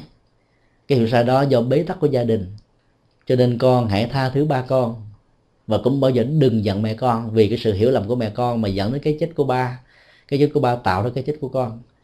Nếu con muốn thật sự là hạnh phúc và có sữa để giải quyết cái khát sữa đó thì con hãy đi về chùa nghe theo lời kinh tiếng niệm và nương nhất tâm về Phật. Thì sữa con sẽ được uống nhiều lắm không phải chỉ là một bình một bầu mà hàng trăm bình hàng ngàn bình. Dĩ nhiên là cái dòng cảm xúc của hương linh nó là một cái bản sao khi mà họ còn sống. Cho nên hương linh đó là khi chết ở cái tuổi 4 đó thì sẽ mang tâm trạng của một người 4 tuổi. Và cái sự khác sửa diễn ra hàng ngày hàng giờ khi mà còn sống đó, nó vẫn là một cái bản sao trong lúc một qua đời cho nên chúng ta phải biết coi cái bế tắc của hương linh nằm chỗ nào. Để mình mới giải mã trong sự bế tắc đó ra thì hương linh mới có thể siêu sinh. Thì chúng tôi đã làm lễ cầu siêu. Thì sau đó yêu cầu đó là gia đình à, tới đây hỏi thăm tất cả những cái tiệm quán cà phê đó. Sau cái lễ cầu siêu đó có thấy nó hiện hồn vậy nó không? Thì ta nói là hết thì đó là một điều đáng mừng. Như vậy là cái sự chấp trước đó nó sẽ làm cho hương linh không không ra đi được chấp trước khi còn sống, dẫn đến cái chấp trước sau khi chết. Do đó chúng ta có thể à, nói một cách tiếu lâm như thế này. Ai giận dai, giận dài thì là giận dở. Mà không có cái giận nào là hay hết trơn á. Giận là dở rồi. Trong trong lúc sống mà giận đó, thì cái tình thân, tình thương bị mất. Và trong lúc chết mà giận đó là bế tắc ngàn trùng. Vì hương linh cha của đứa bé đó mà dù làm lễ cầu siêu mà không siêu được, là bởi vì ông ta dặn người vợ. Cho nên khi người vợ đến làm lễ cầu siêu đó thì dầu mình có tụng đi nữa ông chó mất tiêu à, không đâu nghe. Giận mà. Cái tâm lý lúc mà còn sống sao khi chết vậy là cái người mà có tâm lý cốc cần thì khi chết đó, cũng tỏ vẻ là cốc cần cái người tự cao tự đại thì khi chết cũng tự cao tự đại à. người khi còn sống là một một kẻ khôi hài thì khi chết đó, cũng tiêu lâm cũng giỡn cũng chọc cũng phá. Người khi chết khi còn sống là người rất là căng thẳng lạnh lẽo không thể nói, không hề ừ không hề hử khi chết cũng y hệt vậy. Do đó, khi mà mình làm lễ cầu siêu mà gặp phải các hương linh này là khó lắm. Cầu không lần không không áp phê gì đâu. Làm năm lần, bảy lượt chưa chắc gì họ tìm nghe ra họ nghe. Nghe xong rồi chưa chắc gì họ chịu chấp nhận theo cái lời khuyên mà họ đi. Giống như còn sống mình lại, mình thuyết phục. Nhiều khi cái ngày trời mà không áp phê. Do đó là các người thân quyến thuộc phải cung cấp các dữ liệu cá tính và sự bế tắc của hương linh thì cầu siêu mới có kết quả còn lệ mà chỉ lo sợ, không làm lễ cầu siêu, mình sẽ tán gia bại sản thì hương linh ngày càng tiêu nữa thôi. Do đó đó là phải hỗ trợ cho hương linh tháo gỡ được cái sự chấp trước. Và nhất là chấp trước do bế tắc của tình yêu đó, sẽ làm cho họ khó được siêu sanh lắm. Do đó chúng tôi đã dẫn gia chủ này đến thì một lần. Thứ hai, và yêu cầu tất cả các thành viên bên vợ, cha vợ, mẹ vợ, em vợ, anh vợ đều có mặt hết. Và tất cả đều phải đọc một cái bài sám hối rằng là chúng tôi xin uh, anh chị hay là con hãy bỏ qua cái lỗi lầm của chúng tôi. Vì chúng tôi sai lầm cho nên nghĩ rằng anh hay là con đó đã ngoại tình. Mà trên thực tế không có. Mặc dù anh và con đã giải bài nhưng mà chúng tôi không tin. Do đó mới dẫn đến cái sự thương tâm to lớn như thế này hãy mong cái hạnh phúc này đó nó được tiếp nối. Và con cũng như là anh hãy chờ vợ của con trong kiếp sau à, để tái hội ngộ. Và hãy tha thứ cho gia đình. Chúng tôi đã yêu cầu làm như thế. Có nhiều người nói làm lễ cầu siêu sao còn tái hội ngộ chi nữa? Cần thiết lắm á. Tại vì người này chết do gì bị thất tình. Nghĩ rằng là mình bị bị quan mà chịu cái quan đó không nổi cho nên tự tử thì tự tử như vậy không có nghĩa là là hết thương vợ thương dữ lắm. Mà có nhiều người thương quá mà chịu không nổi đó mà. Bế tắc quá mà nói tôi chết đó. À, cho đáng đề tôi chết đó cho bà bà sướng cho bà vui cho bà hạnh phúc. Nhưng mà chết như vậy thì đâu đâu có buông cái tình yêu được. Và vẫn muốn cái duy trì cái lòng chung thủy của mình cho nên chọn lấy cái chết. Nhiều người bị bế tắc đó do đó mình phải dụ hương linh. Nói rằng là tôi à, anh hãy chờ tôi tôi sẽ ra gặp anh ở trong kiếp sau. Hương linh nghe nói như vậy nó mát ruột quá nó tha thứ được chứ. Rồi lúc đó mà không có mát ruột đâu đâu có chịu đi đâu. Ở lại coi bà vợ tôi sau khi đi chết rồi có thương tôi không hay là đi tái bước thứ hai.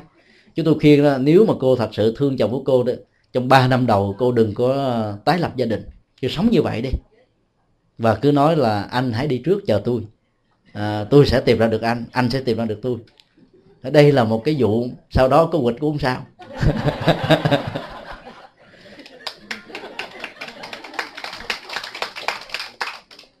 Mà trên thực tế có nhiều người quịch thiệt á. Hứa hẹn xong rồi người kia đi. Nhớ cái hình ảnh của người đã được hứa hẹn. Cái hình ảnh đó trở thành là ý trung nhân là một người thương rất là lý tưởng. Bao nhiêu người lại hỏi cưới mà thậm chí vai trò vị trí xã hội, vóc dáng hình thù, cá tính, đời sống đạo đức không có gì thua cái người mà mình thương tưởng thậm chí là hơn nhiều lần mà người này cũng nhớ lục lọi ở trong cái ký ức. Mặc dù bây giờ mình không còn nhớ được nữa, một cách automatic rằng đây không phải là nhân vật mà tôi đang tìm kiếm. Nhân vật tôi tìm kiếm là một người a, người b, người c nào đó. Và cứ như thế mà chờ chờ hoài mà không thấy gặp. Tại vì người này sinh ra đi đào thai thì kiếm gặp người khác mất rồi nhưng mà trong cái cái, cái những giờ phút cuối cùng đó và khi mà người đó chết một cách bất đắc kỳ tử đó, thì chúng ta cần phải hứa để cho người an tâm mà ra đi. Nếu chúng ta giữ được cái lòng trung thủy đó thì càng tốt. Và trong giai đoạn đó không thể là không giữ. Ba năm đó là một cái thời gian cần thiết lắm. Tại vì có nhiều người chết trong quan ức họ không đi. Họ chấp cái quan ức và họ muốn chứng tỏ cho cái người còn sống còn lại thấy rằng là họ là sai lầm chứ người mà còn sống là sai lầm. Do đó phải giải quyết cái cái sự bế tắc này thì hương linh mới ra đi được. Chính vì thế mà mình phải đầu tư ở trong lễ cầu siêu những cái cách thức nói, những cách thức lý luận, làm sao đừng có thương tổn lòng tự ái của người đó. Làm sao đừng va chạm vào cái tư của người đó. Phải làm sao khơi dậy được cái lòng hỷ xả bao dung của người này. Và nói một cách rất là bằng trái tim, bằng tấm lòng của mình để cho cái người chết quan ức đó hiểu được, mới buông xả được cái này thì họ mới ra đi được. Cái đó là cả một bài toán rất là khó. Và chúng tôi tin rằng là trong tình yêu thật sự với những trái tim thổn thức đó, chúng ta sẽ hiểu được ngôn từ và cách thức biểu đạt làm sao cho người thân, người tư chúng ta hiểu để mà người ta, người thương người ta bỏ qua mà ra đi. Tình huống thứ ba đó là tình huống nó như là một cái ờ, sự bế tắc về nhận thức. Rồi các hương linh chấp vào gia tài sự nghiệp địa vị chức tước mặc dầu không có tiếc nuối, mà nghĩ rằng là đây là tài sản của mình, nhà cửa của mình, danh dự của mình. Và mình được đồng hóa, được đánh đồng với tất cả những thứ đó. Cho nên giàu cho trong các lễ cầu siêu, từ lúc mà tẩn liệm cho đến là các ngày tuần dỗ, tuần thất thì các vị sư, các vị sư cô, trong các khóa lễ đều đã nói rất rõ hai thông điệp vô thường vô ngã, ấy thế mà hương linh không áp phê. Cho nên các nghi thức tụng niệm cần phải được thuần diệt quá bằng cái ngôn ngữ mà hương linh khi còn sống cũng như khi qua đời. Có thể hiểu được và cảm nhận được mà không cần phải tra khảo các từ điển khác nhau. Chứ đó mình tụng những cái bài thuyết linh là giảng những bài thuyết linh mà nó quá chuyên sâu bằng những cái âm hưởng chữ hán đó thì hương linh nghe. Âm điệu du dương trầm bổng, thấy cảm thấy lân lân nhẹ nhàng cõi tâm, thoải mái. Thì tưởng như một loại nhạc điệu hết rồi họ bớt khổ, giống như là một cái loại thuốc giảm đau, tức thời thôi chứ họ không ra đi được. Cho đến lúc nào mà họ phải cảm nhận được cái quy lý vô thường vô ngã đối với thân, đối với sự sống của họ đó, thì họ mới từ bỏ ra đi được. Cho nên đó, khi mà trong hoàn cảnh chúng ta không thể thỉnh mời các vị tâm linh Phật giáo đến đây làm lễ cầu siêu. Thì những người thân bằng quyến thuộc và nhất là có mối quan hệ tình thân, tình thương nhất với người quá cố đó sẽ đóng vai trò quan trọng. Có người nói đó, mà nói đúng ngay cái trọng tâm thì cái người mất mới nghe được, mới cảm nhận được, mới thấy, bị thuyết phục và nghe lời theo. Còn giao cái công việc đó cho các ông thầy không, đôi lúc cũng áp phê. Bởi vì có nhiều người khi còn sống đâu có thiện cảm với các ông thầy đâu nói nó rồi ờ, ông thầy này ông đi giảng đạo tôi tôi không thèm nghe. Đó, khi còn sống như thế thì chết cũng giống như vậy và do đó người thân phải dẫn dụ phải giải thích. Miễn làm sao thông qua dẫn dụ giải thích để tạo ra một cái cái niềm an tâm thật sự thì họ mới buông bỏ không chấp trước vào cái thân thể vật lý này. Thì lúc đó họ mới ra đi được. Nói một cách bao quát đó thì um, cái dòng cảm xúc của thế giới cõi âm đó nó là một bản sao của thế giới cõi dương các hương linh lẽ ra không nên tồn tại với cơ giới ờ, cõi âm. Mà do vì chấp trước mà họ phải bị trải qua một cảnh giới khổ đau. Có những hương linh đó có thể tồn tại với cảnh giới cõi âm 3 năm, ba chục năm, 300 năm, ba ngàn năm. Và thậm chí có thể nhiều hơn thế nữa. Nếu cái sự bế tắc này nó không được tháo gỡ. Do đó đó trong lúc mà chúng ta nhìn thấy các hương linh thông qua những sự báo mộng và trở về để cho chúng ta biết bằng cách thức này cách thức khác đó, thì hương linh sẽ đóng vai trò tư cách, thậm chí là tuổi tác, ngay cái thời điểm mà họ bị mất.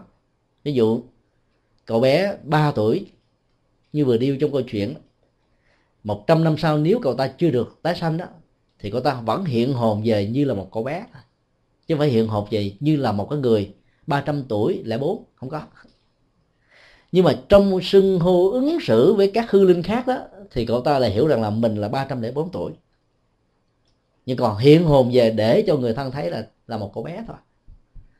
Do đó cái trường sinh học ở trên cấu trúc DNA khi còn sống, nó lại hòa với cái trường sinh học tâm thức của hương linh, bám víu vào những cái giờ phút cuối của cuộc đời.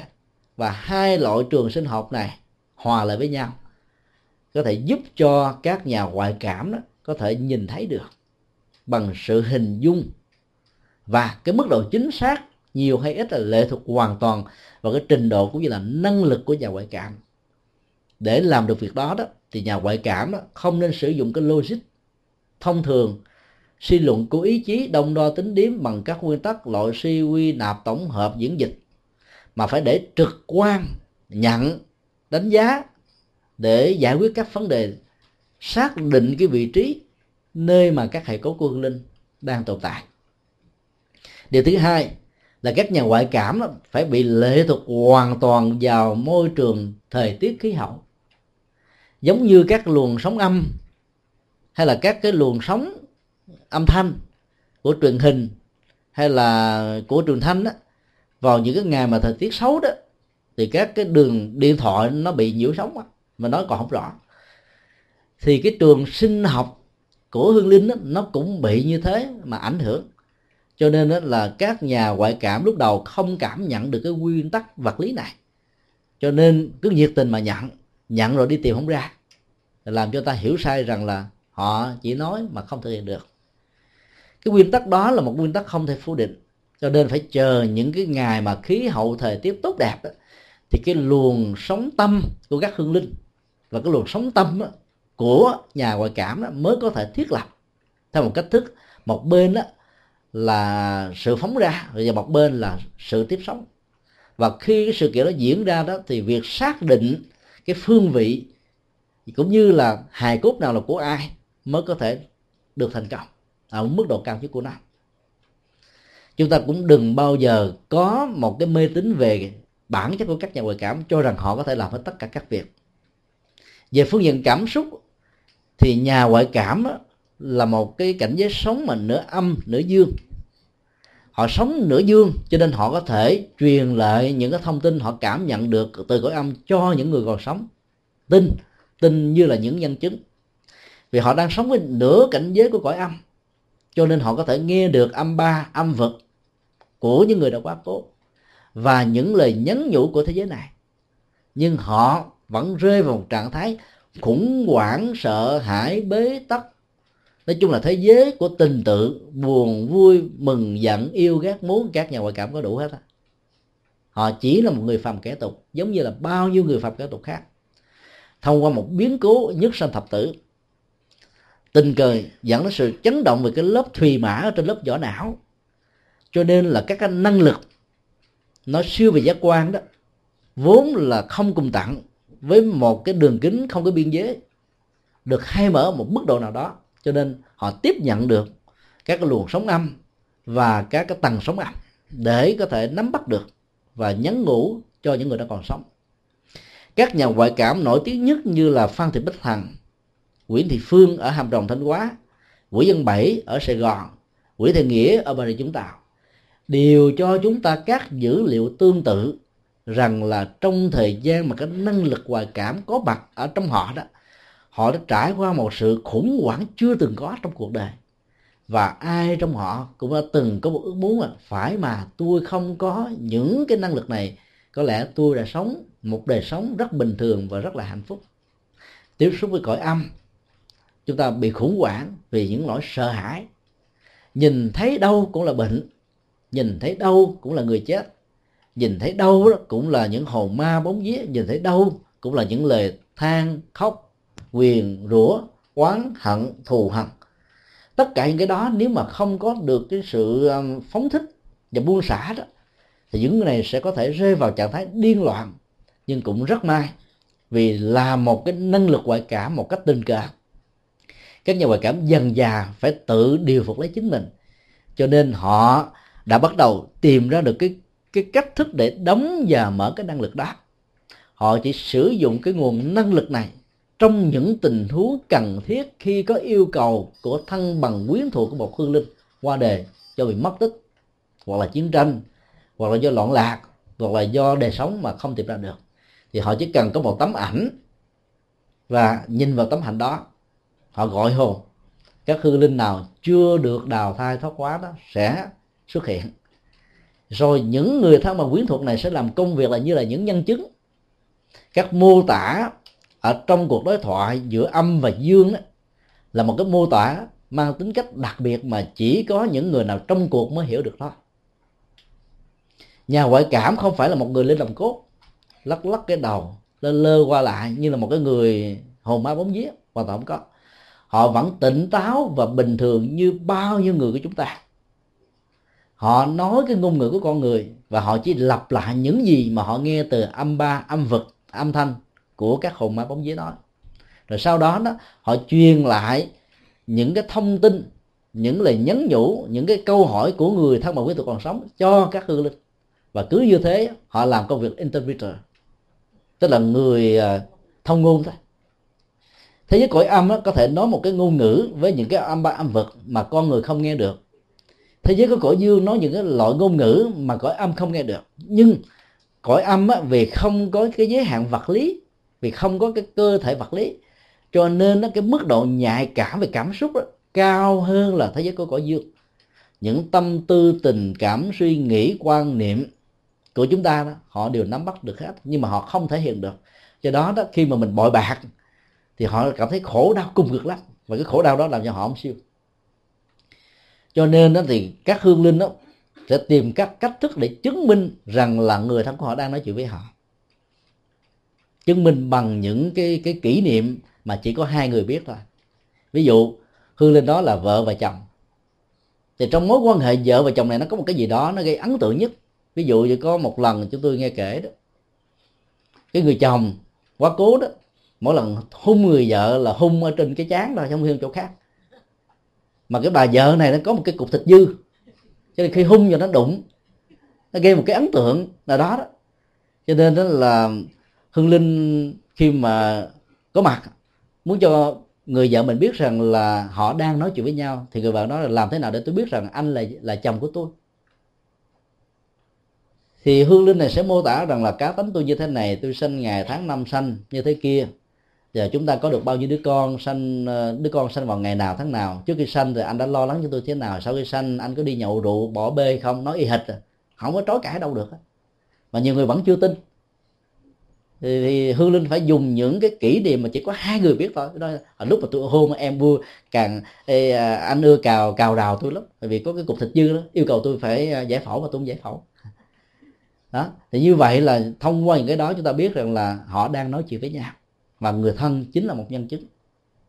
Có những cái gia đình đó thì đứa con đó không gọi người cha là bằng thầy theo quan niệm phong tục tập quán của người miền bắc mà gọi bằng à, mà bằng bằng bằng bằng ba theo cái giọng nói miền nam theo phương ngữ miền nam. Và thậm chí phải dùng thêm một cái đặc tả khác ví dụ ba hai. Thì vì á, ông này ông tên là hai quỷ nhân hai.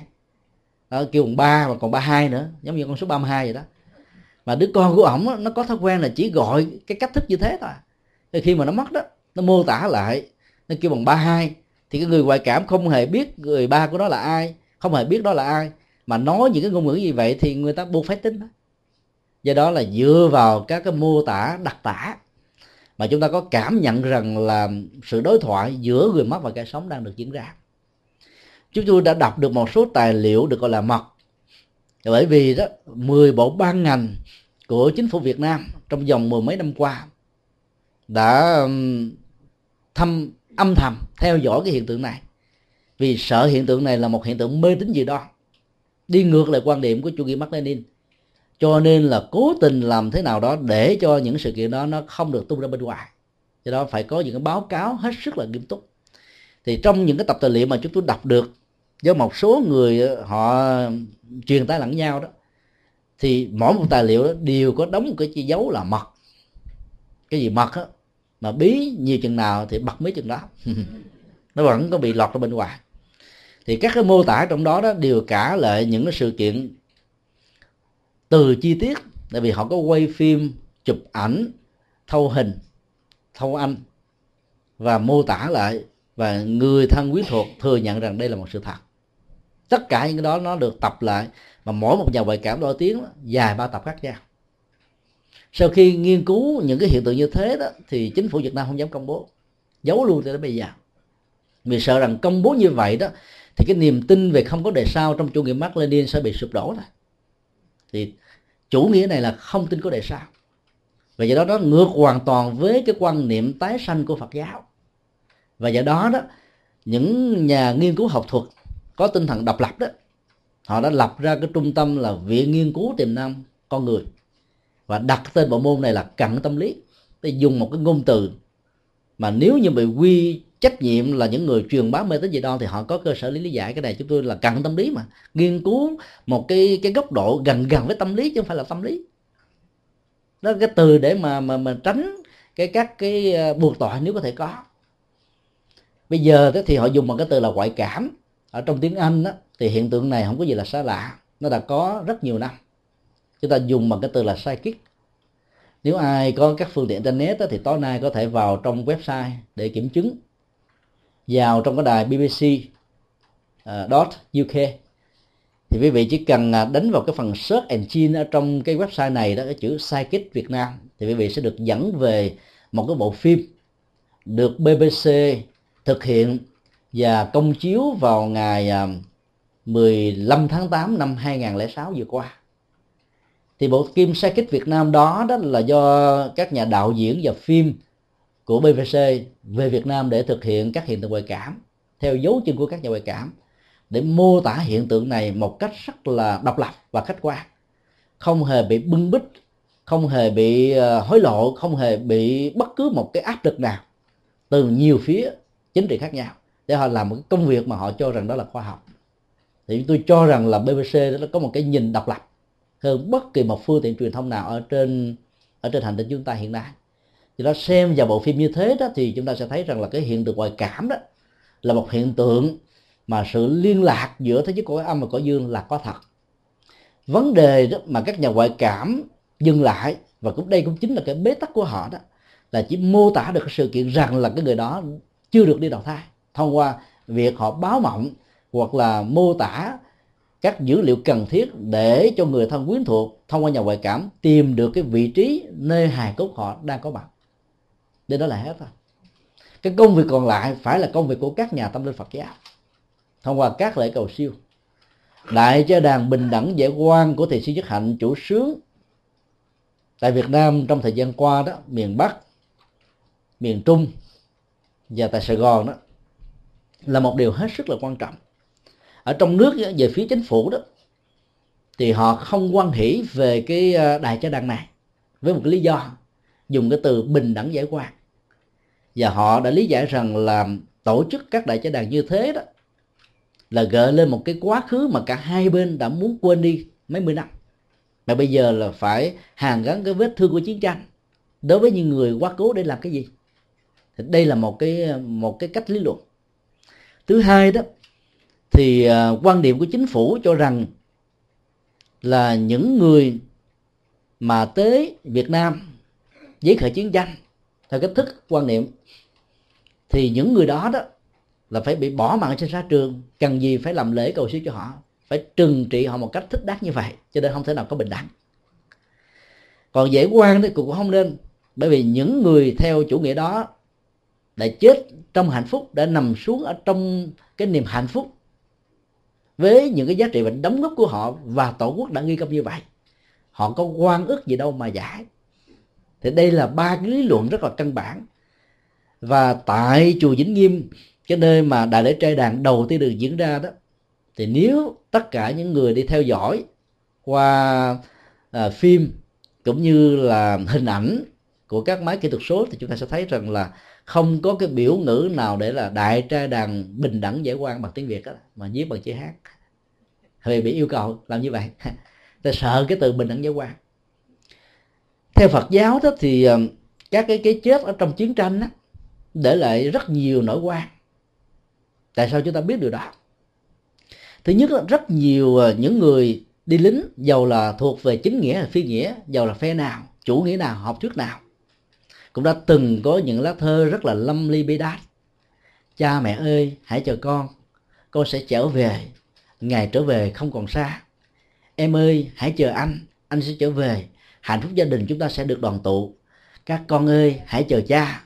Cha sẽ làm nghĩa vụ của mình. Cha sẽ làm phận sự của mình. Kết thúc xong nghĩa vụ phận sự này, cha con chúng ta sẽ gặp nhau trong hạnh phúc. Mỗi ngày cha sẽ chở con đến trường học. Con sẽ trở thành tương lai của gia đình cô sẽ trình là người thừa kế của dòng họ tộc này. Biết bao nhiêu là cái lá thơ tình tứ như thế đã từng được viết, và hàng ngàn hàng ngàn những con người như vậy đã chưa từng có một cơ hội trở về nhà. Vì trước khi chiến tranh được kết thúc, mạng sống của họ đã phê ở ngoài trận địa, và họ đã trở thành người thiên cổ. Bao nhiêu cái chết như vậy đã làm cho họ uất hận dữ lắm. Họ có thể uất hận quy trách nhiệm cái uất hận này cho cái phép đối lập, hoặc là quy trách nhiệm cái sự uất hận đó đó cho bản chất của sự chiến tranh nói chung. Hoặc là họ biết uất hận rằng là tôi đã chưa có cơ hội trở về để đoàn tụ với hạnh phúc gia đình. Làm thế nào mà không có những lời ta quá như thế? Cho nên cái nỗi hàm quan đó, nó không chỉ đơn thuần là mình đi vì chánh nghĩa là mình không có quan mình quan vì mình không muốn cái chết nó diễn ra. Mặc dù mình biết rằng dù đứng phía nào cũng nghĩ là mình là chánh nghĩa, cái đóng góp đó là tốt nhưng mà khi mình bị chết, mình tiếc nuối vô cùng, cho nên nó nó trở thành một cái nỗi hàm quan và nó tạo thành cái tiến trình quan gia trái chủ rất là lớn. Nơi nào đã từng có chiến tranh mà không có sự hỷ xả để tháo gỡ cái hận thù đó, thì cái cái cái hình thù của chiến tranh đó nó sẽ bị thay hình đổi dạng bằng nhiều cách thế khác nhau. Đất nước Việt Nam trong quá khứ đã từng có chiến tranh. Chiến tranh đã tạo ra tăng tốc rồi sau một giai đoạn khi thay đổi ý thức hệ chính trị đó, chiến tranh lại xuất hiện. Và cái quan, khi quán trái lại bắt đầu có mặt, mà cứ như thế nó đắp đổi từ kiếp này sang kiếp khác, rất là khó tháo gỡ.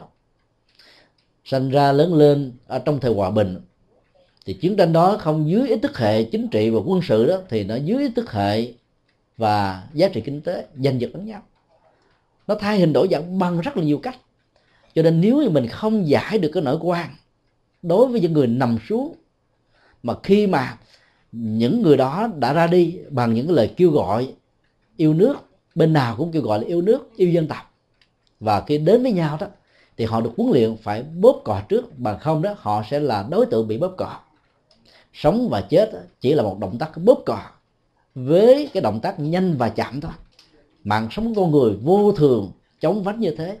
Cho nên là bao nhiêu người là mong mỏi cái ngày mình sẽ được thế này thế kia, mà cuối cùng cái đó không bao giờ có các chính sách của các chính phủ trên khắp thế giới dù là thuộc ý thức hệ chính trị nào cũng được khuyến khích và hỗ trợ cho người đi lính rất là nhiều thứ quyền lợi khác nhau. Về lương bổng sau khi quản mãn cái hạn mà đi lính đó, thì họ được rất là nhiều ưu tiên trong xã hội. Ở Hoa Kỳ cũng như thế ở các quốc gia khác cũng như thế. Và do vậy đó họ phải đi và không nhất thiết là tất cả người lính nào đi cũng bằng cái tình yêu nước mà bằng nhiều cái quyền lợi khác nhau có người nghĩ rằng là bây giờ tôi đi vào lính 8 năm, ra đó là mọi quyền lợi xã hội chúng tôi sẽ được giảm thuế, rồi các điều kiện học hành vào đại học, rồi tham dự xã hội, các phương tiện khác, nó dễ dàng hơn là là không đi lính. Cho nên đó là có thể phần lớn là người ta đi bằng cái chủ nghĩa nước, nhưng phần khác đó đi bằng cái cái quan niệm kinh tế. Hay là giờ bế tắc ở trong cái tuổi thanh niên không biết làm cái gì cho nên muốn lánh xa cái sự bế tắc đó, cho nên đăng ký để trở thành những người lính cũng có người đi muốn thay đổi cái không gian, thay đổi cái môi trường với những cái kinh nghiệm mới, hàng trăm cái lý tưởng, hàng trăm cái mục đích, hàng trăm cái cái lý do khác nhau để đi vào trong các trận địa cho nên cái chết diễn ra một cách bất đắc tử như thế đã làm cho họ quan khiên quán trái rất là nhiều. Quan niệm của Phật giáo đó vượt lên trên các ý thức hệ chính trị. Là bởi vì đó cái lòng từ bi và nhất là những người Phật tử thọ giới Bồ Tát rồi đó, thì lấy lòng từ bi đó làm nền tảng để dấn thân. Cho nên không còn thân và sơ, bạn và thù, ta và người, tốt và xấu. Và thấy tất cả các con người đó đều là đối tượng, cần được thương yêu, cần được chăm sóc, cần được hỗ trợ để vượt qua những khó khăn riêng của họ. Các nhà chính trị, các nhà quân sự được quyền khích lệ những người đồng minh của mình đi bằng con đường với những lý tưởng họ được quyền lý giải như thế. Nhưng nhà phật vẫn được quyền bằng tự do.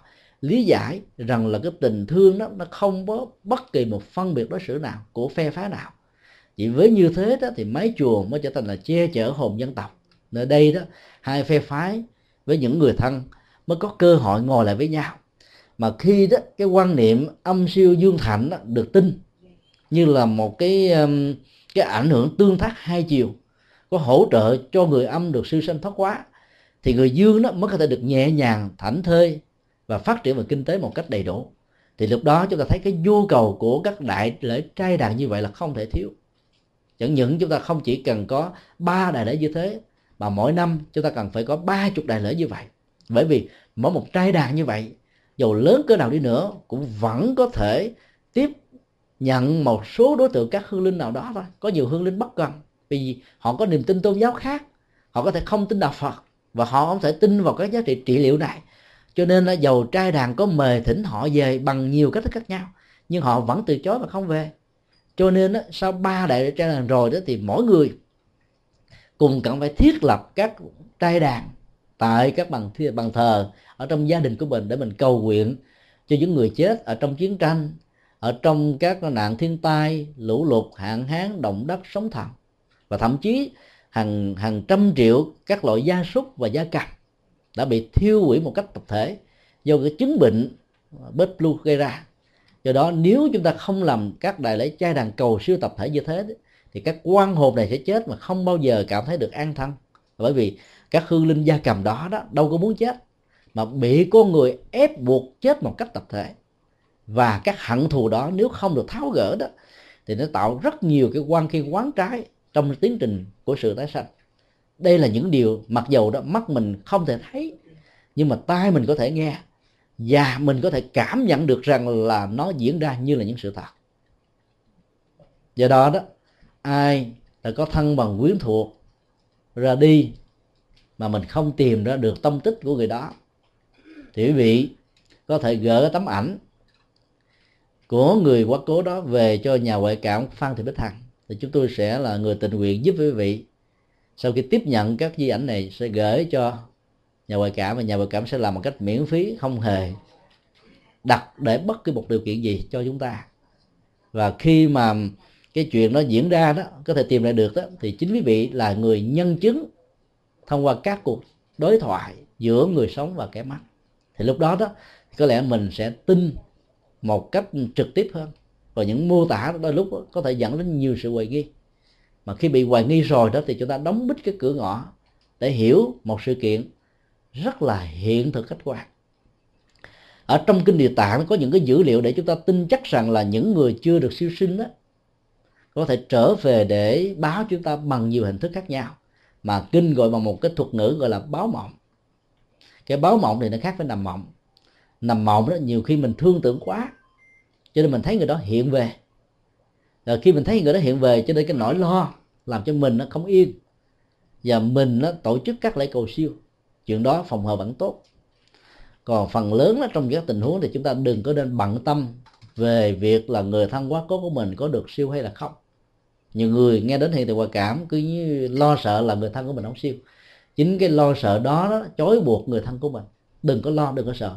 Cho đến lúc nào có các hiện tượng nào cho thấy rằng là người đó chưa được siêu đó, thì mình mới làm lễ và giúp cho họ được siêu. Cái tình trạng báo mộng đó, nó thường được diễn ra như thế này. Có nghĩa là trong lúc mình đang còn rất tỉnh, và không phải chỉ có mình là người duy nhất ở trong gia đình cảm nhận được sự hiện hữu của người đó, mà nhiều thành viên khác nhau, một cách tình cờ trong các thời điểm khác nhau, cũng đều cùng cảm nhận thì lúc đó chúng ta biết chắc rằng là khi mà báo mộng mà người này không nhận được do những cái giới hạn về giác quan. Cho nên đã không làm lễ cầu siêu cho họ, cho nên họ phải đi tìm cách báo cho người khác. Báo cho người khác không được thì báo cho người nữa. Cứ như thế cho đến lúc nào mà cái niềm hy vọng của họ đó nó không còn nữa thì họ mới ngưng thôi. Họ đi tìm chỗ khác. Do đó trong cái tình huống ít nhất là có hai người trở lên cùng cảm nhận cùng một sự kiện, thì chúng ta mới có thể tạm tin rằng đây là hiện tượng báo mộng được kinh địa tạng nói thì lúc đó đó chúng ta mới thỉnh mời để lời làm lễ cầu siêu. Có một thân ờ, thân hữu với chúng tôi cho biết rằng là anh đã nằm thấy người cha của mình về nhà về vài lần và trong các lần đó, đó thì người cha đều nói rằng là thôi bây giờ cha đi con ở nhà bình an đại khái vậy.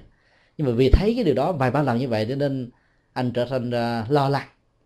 Vậy trên thực tế đó thì chúng ta không nên lo vì cái nội dung và cái thông tin được truyền ở trong cái, ờ, cái sự thấy của mình là con hãy an tâm ba thôi ba sẽ đi. Thì đi như vậy có nghĩa là ra đi ra đi đó là được hiểu như là tái sanh. Chừng nào đó mà khi mình nhìn hoặc là mình mơ hoặc là báo mộng với những cái dữ liệu rằng là con ơi ba vẫn còn ở nhà ba không muốn đi thì lúc đó mình mới sợ. Còn đó là ba sẽ ra đi. Thôi con an tâm thì mình biết rằng là các hương linh đó đó nhìn thấy cái cảnh mà thương từ của con cháu cho nên quyến luyến. Quyến luyến thời gian sau rồi cũng thấy nó vô nghĩa quá vì càng quyến luyến càng khổ đau. Vì con cháu của mình thương mình mà không thấy được mình. Mình nó đáp lại cái tình thương đó mà con cháu không cảm nhận được. Cho nên đó, cái sai sức cái khổ đau đó nó làm cho họ khó chịu cung cực. Và cuối cùng họ phải giả từ nó để mà ra đi thôi. Cho nên chúng ta phải làm bằng mọi cách để cho hương linh không còn tiếc nuối thì hương linh mới ra đi được nói tóm lại là trong cái cảnh giới của âm và dương đó, cái phương diện cảm xúc và nhận thức của họ đó, lệ thuộc hoàn toàn vào cái kiến thức khi họ còn sống. Nếu khi còn sống họ là một người mê tín dị đoan, tin rằng là sau khi chết là vĩnh hằng, mọi thứ mà người thân quyến thuộc, cúng kiến, họ có thể cảm nhận được, thì khi chết á, nếu mà mình không cứu họ về, họ báo mộng tùm lum. Thì trong tình huống này là chúng ta phải phải cứu để thỏa mãn cái niềm tin mê tín của họ trước đã chứ lúc đó đừng nói ôi phật dạy không có cúng kiến cái này không cúng là, là họ khó siêu lắm à. Thì họ sẽ nói rằng là mình tiết kiệm mình tà keo mình bất hiếu ờ, mình không có quan tâm đến họ. Cứ cúng cho họ no nê đã rồi sau đó muốn nói pháp vị diêm màu gì nói. Hay đây là cái nguyên tắc tâm lý. Đó. nhưng mà chúng ta biết rằng đó chỉ là một sự hỗ trợ thôi. Đây là điều mà đức phật đã lặp đi lặp lại rất nhiều lần ở trong kinh tạng Bali. Ở trong sự cúng quải của những người còn sống đó chỉ có một tình huống duy nhất là người quá cố đó, tái sanh làm hương linh thì họ mới cảm nhận được. Còn các tình huống còn lại, tái sanh làm con người, tái sanh làm chư thiên, tái sanh làm atula, tái sanh làm các loài động vật đó, thì tại đó đó họ có cha mẹ của chính họ. Cha mẹ của họ và gia đình của họ sẽ là cái người chăm sóc, nuôi nấng để cho sự sống nó được trưởng thành với tư cách trách nhiệm của một con người hay là tư cách của những người tạo ra mạng sống này đối với cái cái cái nắm ruột của chính mình. Còn trong tình huống của hương linh đó, mặc dù là cảm nhận được nhưng mà cái cảm nhận đó, đó kinh phật phân tích đó, chỉ là cái cảm nhận về ảo giác thôi nhưng nó vẫn là nhu cầu cần thiết. Vì thỏa mãn được cái ảo giác thì các hương linh mới đến. Và sau khi thỏa mãn ảo giác rồi đó thì chúng ta mới có thể nhắn gửi những cái thông điệp những giá trị này và kia. Thì lúc đó hương linh mới có thể nghe theo lời của chúng ta mà ra đi được. Do đó đó, thế giới của cõi âm và cõi dương đó, nó cũng giống như là bóng và hình, giống như là âm thanh và tiếng vang. Giống như đó là những cái gì chúng ta tạo và cái hiệu quả hay là hậu quả của cái đó. Cho nên để giảm bớt cái cảnh giới của cõi âm đó, thì tất cả mọi người khi còn sống phải thực tập sự buông xả. Mọi thứ diễn ra trong cuộc đời của mình đừng có nắm giữ nó bởi vì nắm giữ nó thì nó có cơ hội để bị dướng díu. Dướng díu thì chết khó ra đi được lắm. Như cả những người xuất gia nếu không thực tập, thì khi chết vẫn thì tiếc nối. ví dụ đang cắt ngôi chùa, nợ nồng đầy hết trên mà bây giờ chưa có xong. Vì cái trách nhiệm mà mua mua tới nữa làm sao phật tử có chỗ đâu mà tu học? Lo như vậy, tái sanh lệ, làm chú tiểu trong chùa. Lớn lên là tiếp tục làm. Do đó là bất kỳ một sự tiếc nuối nào sẽ trói buộc chúng ta ở trong cái phạm vi của sự tiếc nuối đó một cách trực tiếp hay là gián tiếp. Cho nên có thực tập cái sự buông xả đó, thì chúng ta sẽ giảm thiểu được cái đường kính, cái biên cương, cái bờ cõi của thế giới cõi âm còn bằng không đó, nó sẽ có mặt khắp mọi nơi, mọi chỗ mê tín nhiều chừng nào thì thế giới của âm sẽ tồn tại nhiều chừng đó. Do vậy mà những người phật tử phải đóng một vai trò thắp lên một ngọn đuốc để cho các niềm tin mê tín về thế giới của âm nó không còn nữa. Vì thế giới cõi âm đó là một bản sao của thế giới dương thế. Do đó đó, hàng ngày, hàng giờ mình tin vào nhân quả, tin vào tứ diệu đế đó, thì những cái niềm tin mơ tín không còn nữa. Thì lúc đó đó, cái cơ hội, những cái dữ liệu để bám víu vào thế cõi âm nó sẽ giảm dần, giảm mòn. Và từ đó đó thì mới có thể dễ dàng được siêu sinh thoát quá như vậy, theo Phật giáo đó, cõi dương vẫn là cái cõi quan trọng. Mặc dù cõi âm đó, nó cũng đáng phần quan trọng bởi vì trong nền dân hóa của châu Á đó chăm sóc cho người âm có nghĩa là mang lại hạnh phúc cho người dương. Do vậy mà chúng tôi nghĩ rằng là các chính phủ, dù là đứng từ ý thức hệ nào, cũng đừng bao giờ xâm phạm các nghĩa trang của lính thuộc về ý thức hệ đối lập. Vì làm như thế đó là làm cho cái cõi âm bị xáo trộn, bị thương đau, bị đổ nát. Mình tôn trọng như thế đó, nó trở thành một cái tinh thần mà đạo phật nói rằng là bình đẳng và nhìn thấy rằng là con người bị chết trong chiến tranh chính là nạn nhân của chiến tranh. Dù chiến tranh đó dưới hình thức nào. Và như vậy đó thì chúng ta mới tháo gỡ được cái hận thù sau khi chiến tranh đó được kết thúc. Còn mình lấy ý thức hệ này là quan trọng, ý thức hệ kia là phụ thuộc đó, thì sự hận thù đó nó sẽ gieo rắc từ hình thức này hay là từ hình thức khác, với nhiều cách thức khác nhau. Chúng tôi thấy thiền sư dứt hạnh thông qua một cái nguồn tin cho biết đó là sau khi kết thúc cái chuyến viếng thăm lần thứ hai trong mấy tháng vừa qua, năm 2007 đó, thì có kiến nghị với chính phủ Việt Nam rằng là hãy làm những bia tưởng niệm các thuyền nhân vượt biên. Chúng tôi cho rằng là một cái cái cái cái kiến nghị như thế rất là sâu sắc. Bởi vì rất nhiều người khi mà bỏ nước ra đi đó, có thể có những bất đồng về ý thức là chính trị, có thể có những nỗi khổ niềm đau, có những bế tắc và do đó họ muốn tìm kiếm một cái gì đó được hạnh phúc. Nhưng mà cái hạnh phúc đó khi chưa được thực hiện thì họ đã trở thành làm mồi cho cá bị khơi. Cái hận thù như thế này làm cho họ khó siêu sanh thoát quá được lắm cho nên khi mà chính phủ mạnh dạng và dám làm các bia tưởng niệm cho các thuyền nhân, thì cái cái cái sự hỷ xả nó có thể được thực hiện. Ở trong nỗi khổ niềm đau mà nếu mình mang tới một cái ờ, cái nhìn hiểu sâu rõ được cái nguyên nhân, cội nguồn của những sự ra đi như vậy đó. Thì chúng ta không có kết án rằng là đó là những người phản bội quê hương, phản bội tổ quốc. Mà khi mà có những cái tiếng kêu la, những cái lời phê phán đó, thì chúng ta phải hiểu rằng có lẽ đó, nó cũng có một cái lý do nào đó. Và những người Phật giáo thì không bao giờ sợ những cái lời ta oán trong cuộc đời.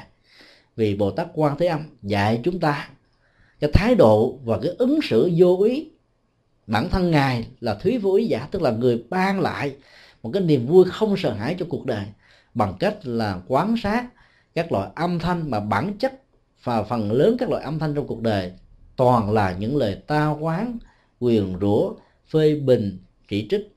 Ấy thế mà ngài đã dạy chúng ta bằng chính cuộc đời của ngài là không lắng nghe cái đó bằng cái lỗ tai, mà lắng nghe bằng tuệ giác, cho nên dùng gọi là quán thế âm, chứ không phải là nhĩ thế âm nhĩ thế âm là nghe bằng lỗ tai. Gọi là quán thế âm chỉ bằng tuổi giác. Vì nghe bằng tuổi giác cho nên mình hiểu rõ được cái bế tắc, cái khổ đau của những con người ra đi đó nằm ở chỗ nào. Và hiểu được như vậy rồi thì chúng ta không kết án cái tội nữa. Và tạo ra một cái cơ hội để mà tháo gỡ cái gút mắt và hận thù. Chúng tôi cho rằng là cái hành động như thế là một đại lượng của một vị bồ tát. Và mang cái thông điệp từ bi của các vị bồ tát. Dĩ nhiên là ở trong chính trị và thế giới của chính trị đó phần lớn người ta chỉ muốn đứng về một phía, hoặc là phía bên này, hoặc là phía bên kia, hoặc là liên minh của phía này, hoặc là liên minh của phía nọ. Trong khi đó, phật giáo thì dạy chúng ta đứng bằng con đường trung đạo, không lấy cái ý thức hệ nào làm chuẩn, mà thấy rằng là ở trong chiến tranh đó, bên nào cũng có những nỗi khổ, niềm đau, cũng có những bế tắc, cũng có những điều có thể cảm thông, cũng có những cái có thể tha thứ vượt qua và do đó phải nhìn thấy bằng cái tâm lượng từ bi và quán tâm như vậy đó, thì chúng ta mới thấy rằng là các cái đại lễ trai đàn đó đó, nó cần phải được thực hiện. Đại thi hào quyển du, qua tác phẩm văn tế thập loại cô hồn, đã cho chúng ta thấy rằng là cái đối tượng cầu siêu được ông đề nghị đó, nó gồm là 10 chủng loại. Con số 10 là con số bao quát, số lớn, số nhiều thôi. Trong đó nếu chúng ta đâm vào tính điểm là đến 36 loại cô hồn khác nhau cho nên trong đó nó gồm có vua quan tức tước vai trò vị thế xã hội kẻ cùng đinh người bạc nện phụ nữ người già kẻ trẻ trẻ em chết trong bào thai chết trong uất hận chết trong hận thù. Đủ mọi thành phần hết. Và chỉ có những cái nhìn bao quát và toàn cục như thế đó thì mới có thể làm cho thế giới cõi âm được siêu. Bởi vì khi mà họ thỏa mãn rằng là những cái nguyên nhân dẫn đến sự ra đi và dẫn đến cái chết đó, đã được sám hối, đã được xưng tội và đã được xin tha thứ đó, thì họ mới dễ dàng quan hỷ và bỏ qua. Và cách làm như thế thì chúng tôi cho rằng nó sẽ mang lại rất nhiều các giá trị. Cái tiếng nói Phật giáo luôn luôn là vượt lên trên các ý thức hệ chính trị. Vì vượt lên trên các ý thức hệ chính trị, trong nước cũng không đồng tình, mà hải ngoại cũng đang phản đối. Cho nên cái chuyến về của thị sĩ hạnh lần thứ hai qua ba đại lễ chơi đàn đó, bị rất nhiều sóng gió khác nhau. Nhưng nếu chúng ta lấy quan điểm thuần túy Phật học và Phật giáo. Từ kinh tạng Bali và kinh tạng Đại thừa làm nền tảng, thì chúng ta sẽ thấy rằng đây là đại lượng của một con người hành giả Phật giáo. Mới dám đứng trước các luồng tên mũi đạn của cả hai phía khác nhau. Dĩ là một tiếng nói mà bên nào cũng có thể quy kết rằng là mình là kẻ đối lập. Bên nào cũng cho rằng là những cái tiếng nói của lòng từ bi phản chiến như vậy là kẻ thù và với đại lượng của bồ tát đó, thì chúng ta mới dám và làm như thế. Và chỉ khi nào đó mình dám và làm như thế đó, thì hận thù trong chiến tranh nó giảm đi ở một mức độ đáng kể. Chúng tôi vẫn còn nhớ có hai cô thơ, khi gặp hòa thượng mãn giác, cách đây 3 năm, thì hòa thượng có nhắc lại một cái sự kiện một vị tướng đã tiễn đưa những người thân, những người đồng đội của mình khi quá cố đó bằng hai câu thơ.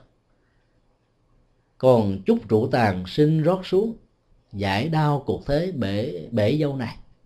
Đối với những người đi lính, dù là tướng lĩnh hay là một cái người lính bình thường, thì tiễn đưa tay dao ra chiến trường, hay là ăn mừng trong suốt khải hoàn thường là bằng rượu. Cái đó là niềm vui của họ. Và những người như thế vẫn còn có cái nhìn thấy rất rõ là là thông qua cái sự rót và tỉ như thế này, mong cho cái cuộc thế bể dâu nó được giải quan tức là cái hận thù được kết thúc. Trong chiến tranh thắng và thua đó là một sự kiện cũng giống như là ở trên một con ngựa không thể có hai người cùng ngồi ở phía trước. Phải có một người ngồi trước và một cái ngồi sau. Thắng và bại là chuyện rất là thương tình. Tốt và xấu chánh nghĩa và phi nghĩa. Phân định đó, nó có thể dẫn đến hàng trăm ngàn các cuộc đấu tranh khác nhau. Cái về sau. Thì Phật giáo nó không bận tâm về những chuyện như thế mà chỉ vận tâm rằng là phần lớn những người chết ở trong các cuộc chiến đều là các nạn nhân của lòng tham, lòng sân, lòng si. Có thể núp dưới danh nghĩa của ý thức hệ chính trị, có thể núp dưới danh nghĩa của kinh tế, có thể giúp dưới bất kỳ một danh nghĩa nào, hay là nhân danh thượng đế, hay là cầu về thần linh, thì cái nỗi khổ niềm đau vẫn thuộc về đại đa số những con người mà vốn không gắn liền trực tiếp gì đến cuộc chiến tranh đó cho nên nhìn thấy cái nỗi đau cùng cực như vậy, và cũng thấy rất rõ rằng là trong những con người đứng lên vì ờ, chính nghĩa phía này, phía kia, cũng có những nỗi đau, cũng có những nỗi quan, cũng có cần đến những cái nhu cầu giúp đỡ của chúng ta. Cho nên các đại lễ trai đàn của Phật giáo đã từng có trong lịch sử mấy ngàn năm, kể từ khi đạo Phật có mặt ở Trung Quốc và Việt Nam. Hàng ngày vào 4 giờ chiều tại các ngôi chùa theo truyền thống của Phật giáo Bắc Tông lễ đại cầu siêu vẫn được diễn ra, cúng cho các cô hồn, quạnh tử, hữu danh, vô dị, lang thang ở bất cứ một nơi nào trên cái vũ trụ bao la này cũng được nương vào pháp phật như màu để siêu sanh thoát qua rồi vào các cái lễ cúng bữa tối bữa khuya và bữa trưa, ở cả các ngôi chùa của bắc tông thì các lễ cầu siêu vẫn được diễn ra bằng một cách tập thể như thế. Ấy thế mà vẫn không độ hết số lượng của các hương linh do chết quan do chết ức, do chết hận thù, chết không thỏa mãn. Có mặt ở trong thế giới của cõi âm. Do đó đó, các lễ trai đàn đó, đây không phải là cái chuyện mới bắt đầu, mà nó đã từng có trong lịch sử. Và do đó cũng đừng nên quan niệm rằng nó là sự kết thúc và nó phải được tiếp tục có mặt ở trong tương lai. Do đó mỗi khi có được những cái đại lễ trai đàn như thế đó, thì chúng ta giàu ở bất cứ nơi nào, đều có thể hòa tâm hướng về cái đại lễ trai đàn để giải cái quan của cõi âm hỗ trợ một phần cho cái cõi xưa, cõi dương được thịnh. Nhìn và tin như thế là chúng ta đã thấy được cái sự tương tác duyên khể giữa âm và dương. Và cái ảnh hưởng hạnh phúc cũng như là khổ đau giữa âm và dương là điều mà chúng ta không thể phủ định. Do đó, dầu người thân quyến thuộc của mình đã chết mấy chục năm, những người còn sống, cứ đến ngày dỗ đều đã thành kính tưởng niệm cúng quải một cách rất là trân trọng. Bởi vì chúng ta thấy được rằng là người đó mặc dù đã chết nhưng không bao giờ mất. Vì không muốn cho cái tinh thần các giá trị cái tình thương những đóng góp mà người đó đã để lại cho cuộc đời và cho gia tộc cho quốc gia của mình nó còn mãi ở trong lòng của những người kế thừa. Cho nên chúng ta vẫn tiếp nối và thắp sáng cái tinh thần như vậy. Cho nên đó, cứ đến những ngày dỗ sau 49 ngày rồi đó thì người phật tử đừng có bận tâm về cúng kiến nhiều quá, mà chỉ đặt nặng vấn đề tụng một thời kinh. Cúng cho họ một thời kinh là hỗ trợ cho họ một phương pháp trị liệu tâm linh để giúp cho họ mới buông xả được. Và cái ngày đó đó là cái ngày mà thân bằng quyến thuộc, nếu có thể có được cái gia phạt của gia đình, nhắc lại hết cho tất cả các thành viên đều biết về cái công trạng như đóng góp người đó để cho con cháu không quên cái truyền thống gia tộc. Và thứ hai, phát huy cái tinh thần đó ngày càng lớn mạnh, ngày càng đẹp, ngày càng thăng hoa. Hơn là chúng ta đặt nặng như là một cái cơ hội gặp thân bằng quyến thuộc. Và ở Việt Nam đã dẫn đến như một tệ nạn. Những người nam trong lễ tang cũng như là trong các ngày dỗ như là một cơ hội để nhậu rượu. Còn các người nữ đó như là một cơ hội để đánh bài tứ sắc vào các vùng quê ở Việt Nam ngày nay, nỗi đau đó có mặt khắp mọi nơi và mọi chỗ vì người ta đã không thấy được cái giá trị của các lễ cầu siêu. Và làm như thế đó, là kẻ còn lẳng người mất, chẳng những không được lợi lạc mà gặp rất nhiều nghiệp chướng ở trong tương lai. Thì chúng tôi kết thúc à, cái phần trình bày à, một cách à, hơi dài dòng về bản chất của cõi âm và cõi dương. Thì bây giờ thời gian còn lại là dành cho cái phần